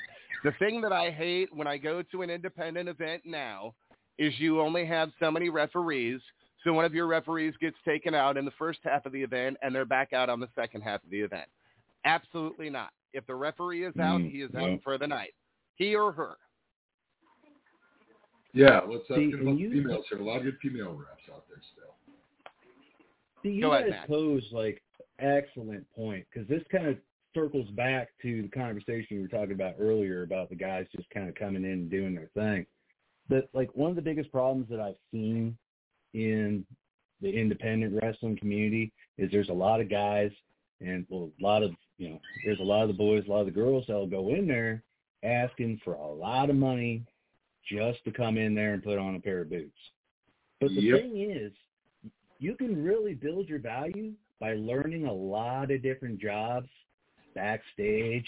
You could learn how to referee, you could learn how to ring announce, and have that shit ready in case the company needs it. Make yourself more valuable, more stock in your brand, more stock in yourself. You can get more money. and that's one thing I was really happy about with uh, where I was trained. I was I was trained at um, the House of Pain, which was Powerhouse's school, and uh, when you're around that, and they they make you, um, we would do matches, you know, once we were experienced enough in practice, and he would have, you know, one of the trainees rep the match, learn how to rep. This trainee, you're going to manage this guy, learn how to manage, you know, critique it teach they, they were really good about teaching us boys a multitude of skills in the business and not everywhere does that and i feel very fortunate for that um, and like you said it, take it upon yourself you have to learn it Mm-hmm. This is this is why I did, this is why I became multiverse. I said if I can announce, if I can manage, if I can ref, if I can book, if I can teach them how to market better, I become more valuable as an asset than just a regular talent to any promotion that I walk in the door of. And I've had to, I've had this argument with certain promoters that I've worked with over the years. They're like, "Well, you're just a talent. I bring a lot more to the table than than just my talent and me, my presence being at the actual event. If you'll take the time to listen to me and actually have a conversation that isn't all one-sided and or I think that you're a, a, a douche by the end of it. Because then and Well, Katie Sean- can tell you. Go ahead. Well, Sean, uh, uh, just as a point, uh, you you started out um, with me training you. Uh, you wrestled for a while. Um, like I said, due to physical reasons, uh, you had to move on and do some other things. But I mean, in the last two months, you rep the show. I know, um, and you also managed me at a show. So I mean, right there, the proof is in the pudding. You didn't just learn how to wrestle. You know, you, you they needed a ref at a show, so what did you do? You stepped up, you refed. Uh, you know, at the show we went to, um, see Red, you know, he wanted me to have a manager, so you were right there to be my manager. I knew you weren't going to screw up any spots. I knew you were you were trained. You weren't going to miss anything, and I knew you were going to be where I needed you to be, and that's how the matches went smooth. That's you know, and it's it's people don't understand Maxx. That's that you made a very valid point. If you make yourself more well versed, and one thing that especially is not happening, and I've got to give credit where it's due. This is this actually came from the guy that trained him. But too many students that call themselves students of the game, and Maxx, I hope you agree with me on this, do not go back and watch footage. There have been dozens yeah. of of video stores that have gone out of business across the country that may have old WCW, WWF, ECW tapes that you can get your hands on. We've got a network that streams all of that. If you're not going back and watching footage, especially in the digital era that we live in, you're a fool. Yeah. Why are you going to make YouTube? YouTube. Exactly. Thank you. Hey, where do you think I your YouTube. matches? Did you did you even know you had matches on YouTube? That's how I found found your Absolutely. matches. Absolutely, and I made sure that I, I was able to link those matches to my website too for other people to see. There you go. Well, and and uh, we're going to get to your opponent for this weekend in just a couple minutes. He's been so gracious to be on hold with us all this time. Uh, please do not hang up. Uh, uh, Uh, hang up just you can let him wait a little longer, man. Make him sweat. Make him he sweat under said- that mask of his. I believe he said he felt like uh what was it? He was you were trying to get in his head, but you can't get in his head. So what tactics are you employing that he's talking about getting into his head? So, Jag- Oh. I, I, I think Gigantor is. uh I think he's been working himself into a shoot because he knows that the Mad One is uh, a bit unhinged. He knows I bring a uh, a different kind of entertainment to the to the table, and he also knows I'm quite uh, versed in the horror movies, as you can't tell just by you know everything about me. No, he, Rob he, he Zombie-ish. cut. He cut. Ah yeah. Oh yeah. Oh yeah. Very much. Hell yeah. He- he Little cut- Devil's Rejects. He cut. Oh man, hey Sid Haig. Hey, we named my we named we named one of my twin daughters after Sid Haig, man. So he's That right is there. freaking Um, awesome. A clap Sweet. for that. Little Sydney. he cuts this promo on me talking about, hey, I know you like horror movies. I know you probably think you're in one, like you're Jason or Michael.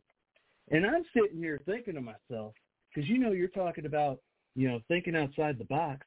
What's everybody immediately go to whenever they talk about like a horror movie? You go to those big, great ones, the ones that everybody's seen. You talk about your Friday the Yeah. 13th, your Halloweens, your Freddy Kruegers. Everybody's seen that shit. And that's what I think he's anticipating out of me. And I'll be the first to say right now, hey, uh, Gigantor, I hope you're listening right now. You're studying the wrong shit, son. Maybe There's he other to stuff watch. you need to be watching. Maybe maybe you should be watching some of your matches on YouTube. Oh. oh. Oh, Oh my. Oh. it's the That's a hard ass- guys. That's a hard ass lyric, but that's a fact, Jack. Oh man. Whether you realize or not, you just quoted GWAR. That's in one of their songs. That's a hard ass lyric. Yes. Oh, son of a Yeah. bitch. I knew these two would- So glad I you knew got these that. two would hit it off. Punk I want to play. Why A, don't you just admit it? You're a dirty, rotten son of a Son of a bitch. bitch. So bitch. I want to play a little bit of Dumb one of bitch. Theme songs uh, from actually in the, around the time that he was training me. This is what he was using as the theme song.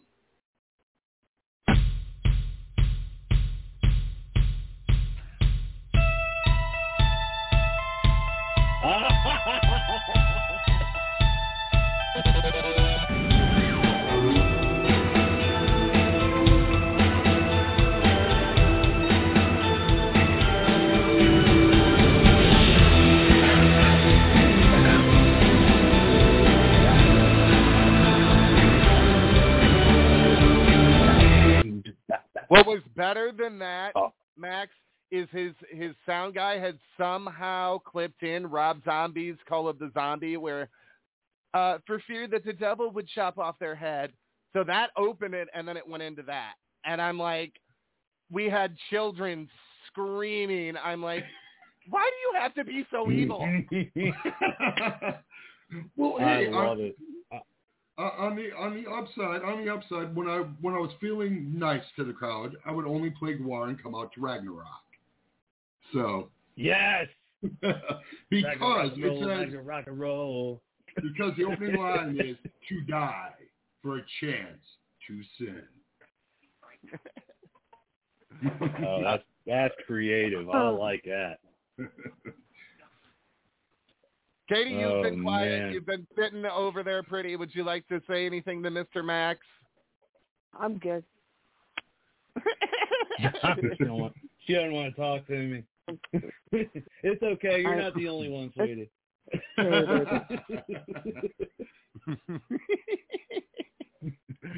Ah, well, I guess we shouldn't let the man sweat anymore. But before I give him the platform, Maxx, talk to us about your upcoming match with El Gigantor. Me and El Gigantor will be main eventing the Slugfest at the Snake Pit July 30th in Morrisdale, Pennsylvania. And I swear, he thought he had Cody's Cody Hawk's number, which he did. He's going to have to do some studying to figure out what my number is, and it might just be three of them. Side by side by side. Little six six six. Um, God, you that know, was hokey, wasn't it? That was really hokey, wasn't it? uh, Oh, well, man. you know, you know, Maxx, you sound like Man, you might be a friend that of was the. dumb. You sound like you might be a friend of this guy, and then we'll go to El Gigantor. A B C D E F G H I J K L M N O P W R Slam on the Grave Show Network on Nickelodeon, on the Oscars, on the Grammys. You are listening to the Warlord of Weird, Sin Bodie. Over and under, over and out. Roger Dodger. Look both ways before you look across the street and skate on thin ice while running with scissors. Peace, bitches.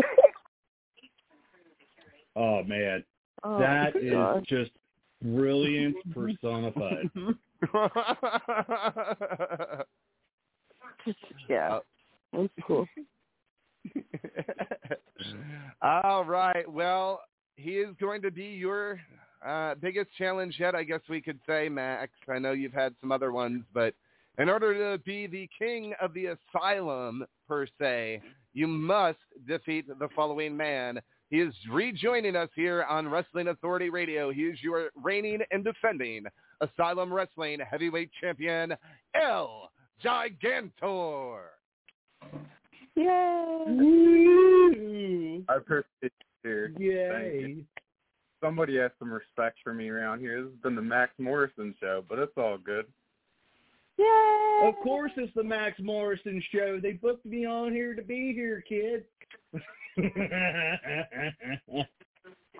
Yeah. You know, Maxx, you say I'm studying the wrong thing. I'm not studying Michael Myers. I'm not studying Freddy Krueger. I'm studying you.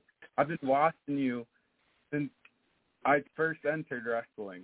I want to beat the best. You are one of the best. You've been one of my targets since day one. This match has been a long time coming, and I'm ready.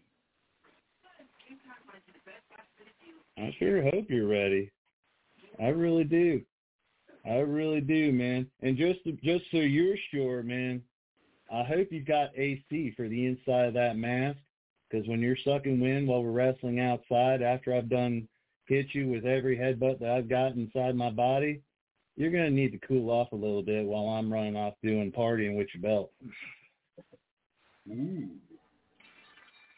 Big word coming from the challenger, Madd Maxx Morrison, to El Gigantor, your Asylum Wrestling Heavyweight Champion. It is going to go down this weekend, Morrisdale, Pennsylvania. Asylum Wrestling, Snake Pitt SlugFest. You got to be there live. And uh, one of these gentlemen, or maybe Mr. Shea, will send me footage and send footage of this match along with Katie. And we are going to see who the tougher man is. I want to see this match. I'm not gonna lie. I, I want to see this match, guys. I'll I look know, I know uh, Maxx there uh, knows my Facebook, so he can send it to me if nobody else can. I I am uh. I am not a man to make predictions, but um, just from experience alone, it obviously goes to Madd Maxx Morrison. However, El that.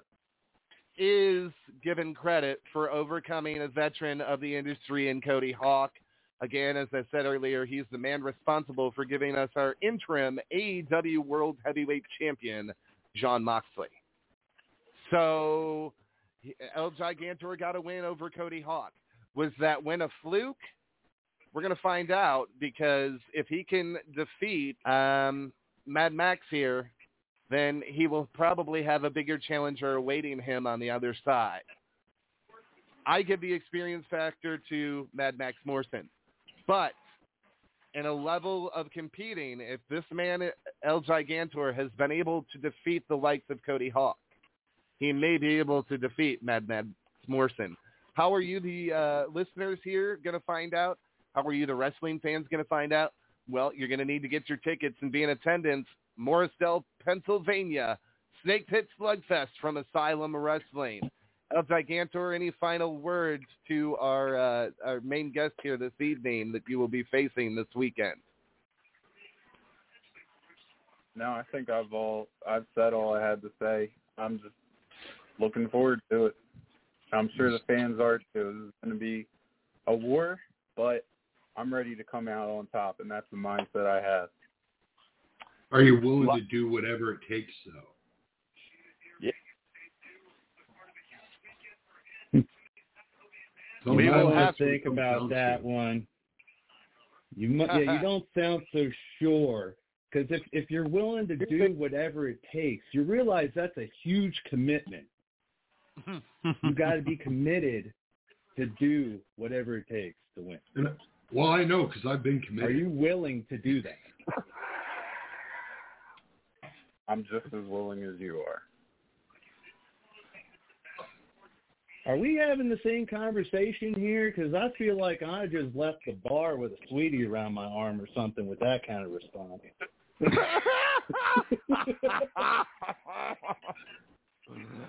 oh well, El Gigantor, I want to wish you luck on your upcoming title defense. Hopefully, we the next time we will talk to you, which should be soon, uh, you will still be the reigning and defending Asylum Wrestling Heavyweight Champion. I'd like to talk to uh, talk to you again at some point. I'd like to thank you for calling in this uh, night to talk to us and, and, and talk about Asylum Wrestling. Good luck on your title defense, um, and we will talk to you again soon. And Madd Maxx, we're going to go back to you now, and uh, you know, so we know who's trained you. We know kind of your style. Talk to us about this. Um, I don't like using the word character, but I'm going to use it in this essence because I don't like using the word gimmick because gimmick is is a broader term. It can mean so many things, and character is is more pinpointed to what we're talking about. Sure, sure. Um, well, I've always been batshit nuts. That's really what it comes down to at the end of the day. I was kind of raised batshit nuts. Um, as far Me as too. That's why I want my first tattoo to to to be certified crazy. Everybody thinks I'm kidding. I'm not kidding. I want my first tattoo to say certified crazy. Do it. You got one life to live, man. That's why all. But, that's why I've got painted flesh all over me. Yes. My la- my last tattoo I got was a cover up. You'll love this. It's uh Sweetums, the big monster from the Muppets, and he's done up as uh Leatherface from Texas Chainsaw 2. Nice. Well, you'll like this. Then my last tattoo was the last War album cover. Oh, the Blood of Gods. Yep, I got the blood of gods tattooed inside on my uh, bicep. Oh, that's sweet. That's sweet. Back to your back to the conversation though. As far as like character and things like that, I um I pretty much got nuts after I started playing like really playing music, like playing in bands and stuff. You know, because I think it was probably like my early twenties once I started playing out in bars and getting getting out around all these other weirdos and stuff. I noticed there was a lot of weirdos just like me, and there was a lot of weirdos that were way weirder than me. So of course, being exposed to folks like that, and then as time would evolve, you know, just the brain would decay and you know delusions would begin happening, and over time, once I got into wrestling, I met even more weirdos. And uh, I don't know, man, I feel like I'm a, I feel, you know, it's like I feel like I'm a product of my environment, really. so, and, and, and, and, and the fact that I'm such a cinephile and I love just entertainment in general and just I love stories and storytelling and things of that nature, man. I I get a lot of my shit from watching and analyzing like just like cinema and TV and like art and just all kinds of just I I get the last place I get inspiration from is wrestling. like I get my I get my ring work from wrestling, but everything else comes from everywhere else. Yes. I hear you. you. You know, you know how I, I I taught myself how to spew green mist. I uh when I was training, I was watching Animal Planet, and I was like, huh, some snakes spit venom in people's eyes. I'm like, I can do that. there it was like I, I did a I had a couple shows last weekend and uh, I was working for Voltage out in Martinsburg, West Virginia, and I've been doing face paint for a while. I started tagging with my buddy River. We do this tag team called the Static Age. Yep, throwback to the Misfits. And we go. do Beautiful. face paint. I had uh I I I do a little different, man. It's like I'll shut my I'll shut my eyes and put my paint on, so that's why it looks all fucked up because I'm not looking. Um, but I That's the first time I've heard what you're saying. Well, if I make a fuck up, it's because I'm looking. Me, I'm sitting there like putting on eyeliner and stuff. I'm like, yeah, let's put this cool little twist on it. Yeah, but I'm I'm sure you've seen and heard that Mudvayne came back. Yeah. We love Mudvayne. They're from Peoria, which is Love like an fu- hour from us. Love fucking Mudvayne. Love LD50 for the longest time. So I saw I saw their Grand Rapids show from like a week ago. So last Friday, my paint was totally inspired by Chad with with the the black lines. I put the the blood paint in the middle of my forehead, painted my whole head silver. It was fucking awesome. That's some good stuff, man. Yeah, those. Oh man, you you know what? Me and one of my pals call them that we talk about music all the time. We call them Berber Dang because of that one song, Berber Dang, Berber Dang. Oh yeah, yeah, The bass line, yeah. Berber Dang. Yep. I think he means this one. Hold on, I think I've got it in my studio here.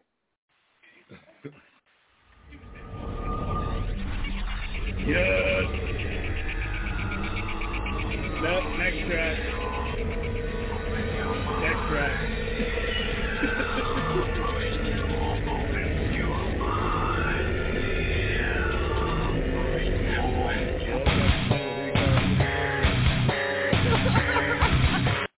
Now, could y'all do that again?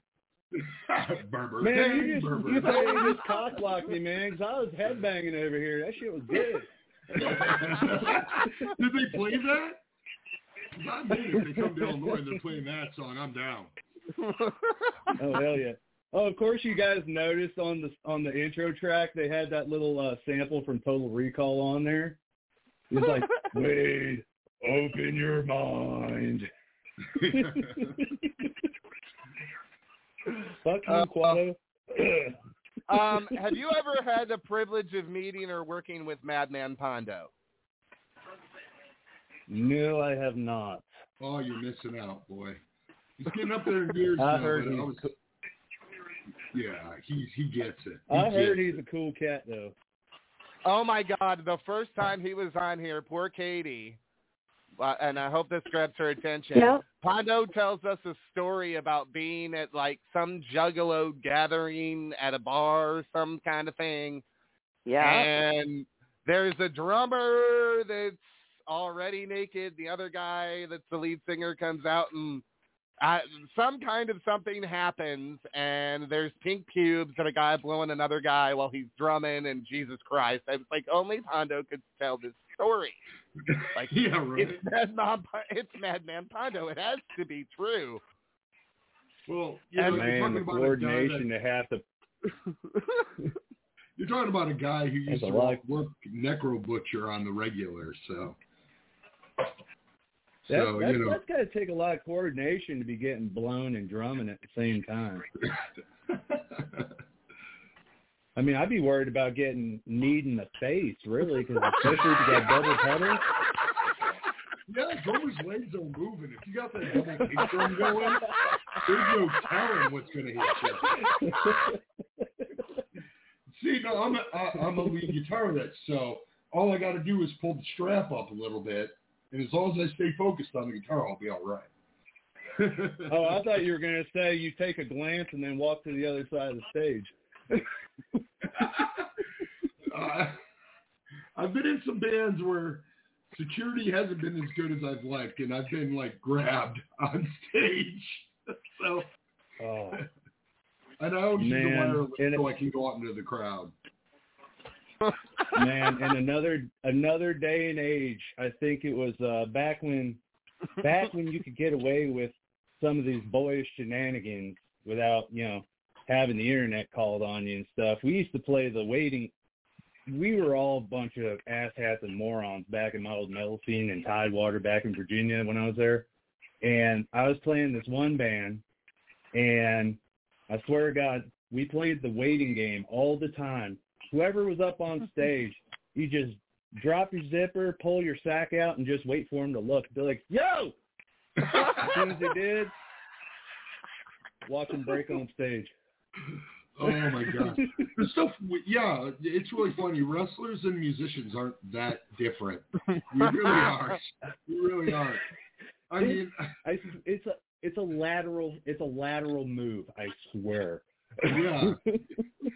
you know, it's just you know, uh, you hope you you know the crowds are always great. You know, and uh, I've been fortunate enough to play music in front of.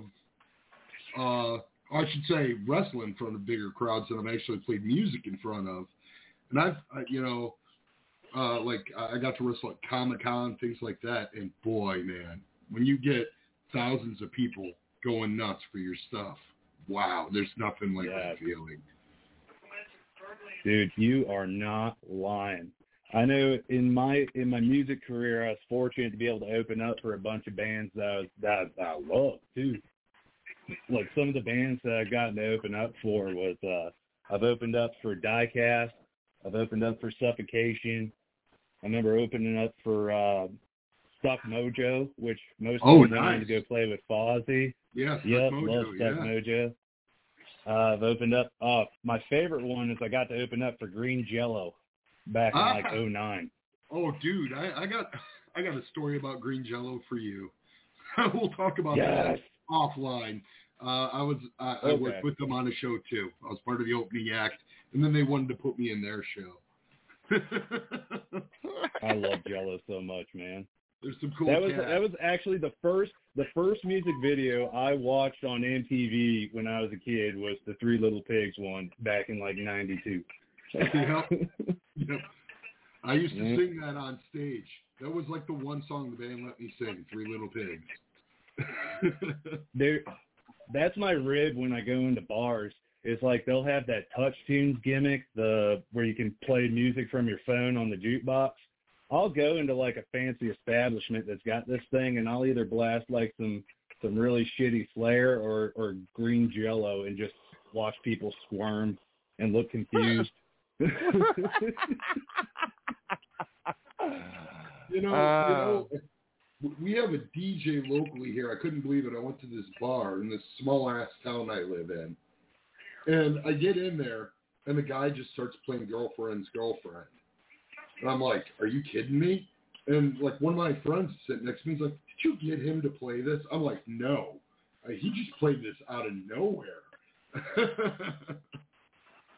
I would have popped so hard, man. I'm I'm a I'm such a Type O, Mark. It ain't even funny.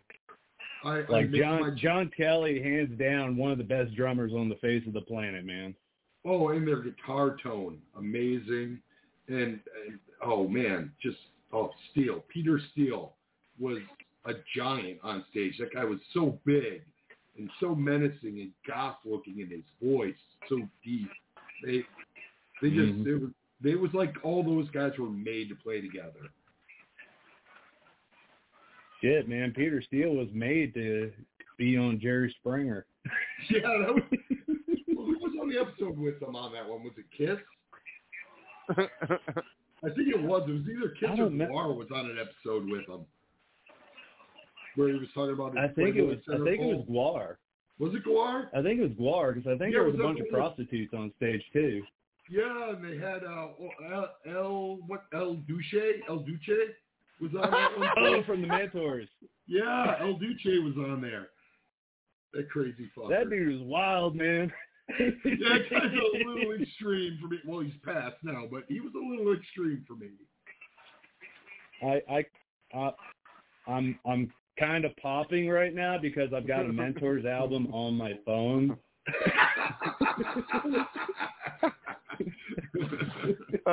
so if that if that says anything, I don't know. oh. oh man. Well, Well, I'll uh, tell you what. If, they'll, if uh, if if, if Go the ahead, man you're facing is anything like El Duce, you might be in for a hard match, Maxx. I'll tell you what. I tell you what. I tell you what. Because I know I talk a lot of shit on El Gigantor. I want to go ahead and just. I'm gonna go ahead and give the kid his props, man, because he's doing it the right way. He's got good trainers behind him. The kid's got a promising future. You know, he took out Cody Hawk, who's been around for a long time. You know, so Yeah, obviously this, he's got a couple. So obviously he's got a couple tricks up his sleeve. So despite all my shit talking, I've got to watch out for him just as well as he's got to watch out for me. Absolutely, and hopefully that POS Rob Myers doesn't get involved. I hope not, man. One more bump out of him and he might shatter like glass. well, he's injured. Yeah. I once, I once wrestled Bob Orton for a title down south, and uh, we were talking earlier today. He said my back's injured, so I'm like, so what are we gonna do this match? I'm working his back. That's pretty much what- what my offense was in that match. I attacked his back. Uh, Man. that was that was some good stuff. That's the way you do it, though. All right. Well, Maxx, uh, you hopefully you overcome El Gigantor. You become the new Asylum Wrestling Heavyweight Champion. But talk to us about some of your other bookings that are coming up real quick. All right, certainly. So, what is it? Next next week, I'm going to Kinston, North Carolina for Extreme Shock. They have this annual event. It's, it's to remember this young kid had a medical ailment. He's not here with us anymore. So there's a big rumble for him, and uh, lots of great talent on there. You got uh, T- the TIM, you got the Airtime Rockers, you got the Ugly Ducklings, bunch of great Carolina talents over there. After that, I'm going back to Altoona, Pennsylvania with my tag team partner in Static Age. We're wrestling the Apex at Eclipse. And then at the end of the month, August 27th, I will be on hand at the Fairfax Comic Con at the Dulles Expo, where we where I will be joined alongside with uh, some of the guys from here. Let me pull this up real quick, man. I can give you the rundown because we have the original Boba Fett from Empire Strikes Back is going to be there. Nice. Wow. You got the guy that the uh uh Carey Jones, I think his name is. He played uh Black Kurstan in or Kursitan in Book of Boba Fett. Yep. Yep. Nice. Yep. And uh yeah, and one of the guys from uh Star Wars magazine. So that's going to be a good time. I know I've, That's wor- I've really worked for that company before. I've worked for that company before uh doing cons back in the day, man, so I know it's going to be a good time. yeah, Comic Cons are always a blast. For me, they were always like four day events, and you know we we wrestle six matches, you know. So you you really got to be a workhorse to do a Comic Con. Um, they depend on you. This one's yeah, this will be a one day con. This one won't be too bad. So everybody that's listening, you're going to be in the Fairfax area, going to be around Dulles. Go ahead and get your passes now. You can get them at uh, fairfaxcomiccon.com. I've got info on my Facebook as well. Speaking of which, you can find everything you need to about me at www.madmaxmorrison.com. There's literally, I got matches. You can reach me. You can book me there. On top of that, I've got my merch shop. So go in there, get you a Maxx t-shirt. We got some cool designs in there. You got stuff for me. You got stuff for the Static Age. And, uh, yeah, lots of cool stuff. Buy his merch. Buy his Buy the shirt. Buy his merch. Buy his merch. Buy his merch. Buy his merch. Buy his merch. Oh man, what was it? I worked I worked my match uh I think I worked my match I think it was Saturday night after I after I retained my uh, UCW heavyweight championship. On my way down the crowd, I I yelled at everybody. I said, "Make sure you see me at my table and buy some shit after I come back out." That's the Hey, way to gotta, do it. You gotta promote yourself, man. You gotta Yeah, promote you got yourself. to. That's how you do it. Absolutely. Buy my, Hear ye, hear ye. buy my merch. Buy my merch. I need Hey, a like I said, to Kevin, me that- around that just says that on repeat. There you go. Yeah, Buy my merch. you know, I got that line actually from Kevin Nash. If you remember the NWO shirts, at the end of their first commercial, used to hear Kevin Nash in a very high pitched voice go, "Buy the shirt." No, was that was that was that when he was all dressed up like Arn Anderson? No, no, he actually they're wearing the old NWO shirt that was black and white, and they were it was an advertisement for their shirts, and just the last line was him screaming, "Buy the shirt." Classic Kevin Nash. All right, well, Maxx, I want to cool. thank you for your time tonight, and uh, you are always welcome back here. I want to thank the stars of Asylum Wrestling, El Gigantor and the POS, Rob Myers, and Mr. Erik Shea for calling in. Good luck to you guys this weekend with your big events, and uh, feel free to give us an update, and we definitely want to see that match. And folks, we will be back here next Thursday night on the Evolution Radio Network with another edition of Rampage Rants Thursday Night Turmoil. It's our review show. There's a lot that we haven't reviewed, and we're going to be playing catch up next week.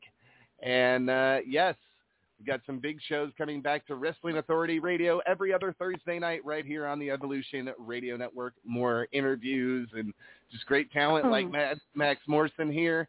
Um, anything else anybody else wants to say? Well, all I got to say is, Maxx, you got to get me that match. I want to see that match from this weekend because I can't make it to uh, Pennsylvania, unfortunately. Buy his merch. I'm gonna do it. I'm yeah, and buy my merch. I'm gonna do what I can to get it to you, brother. All right. All right. Buy his merch. Well, Buy his I, merch. I, Buy his appreciate, merch. I appreciate at- you guys not at- having me on too, man. This has been fun. Not a You're problem. All right. Well, I am Sadistic Sean David along with my co-host here. The Sultan of Slither, Sin. And the reason why this show will never be a bag of dicks ever. Khoatic Katie. Katie, what time is it? Time is it? Think you have to go home, but you sure as hell can't stay here. Get the hell out, turn off the lights, take your glasses back to the bar, and go. Good night, everybody. We'll see you next week for Rampage Rants Thursday Night Turmoil. Catch you next week. Night.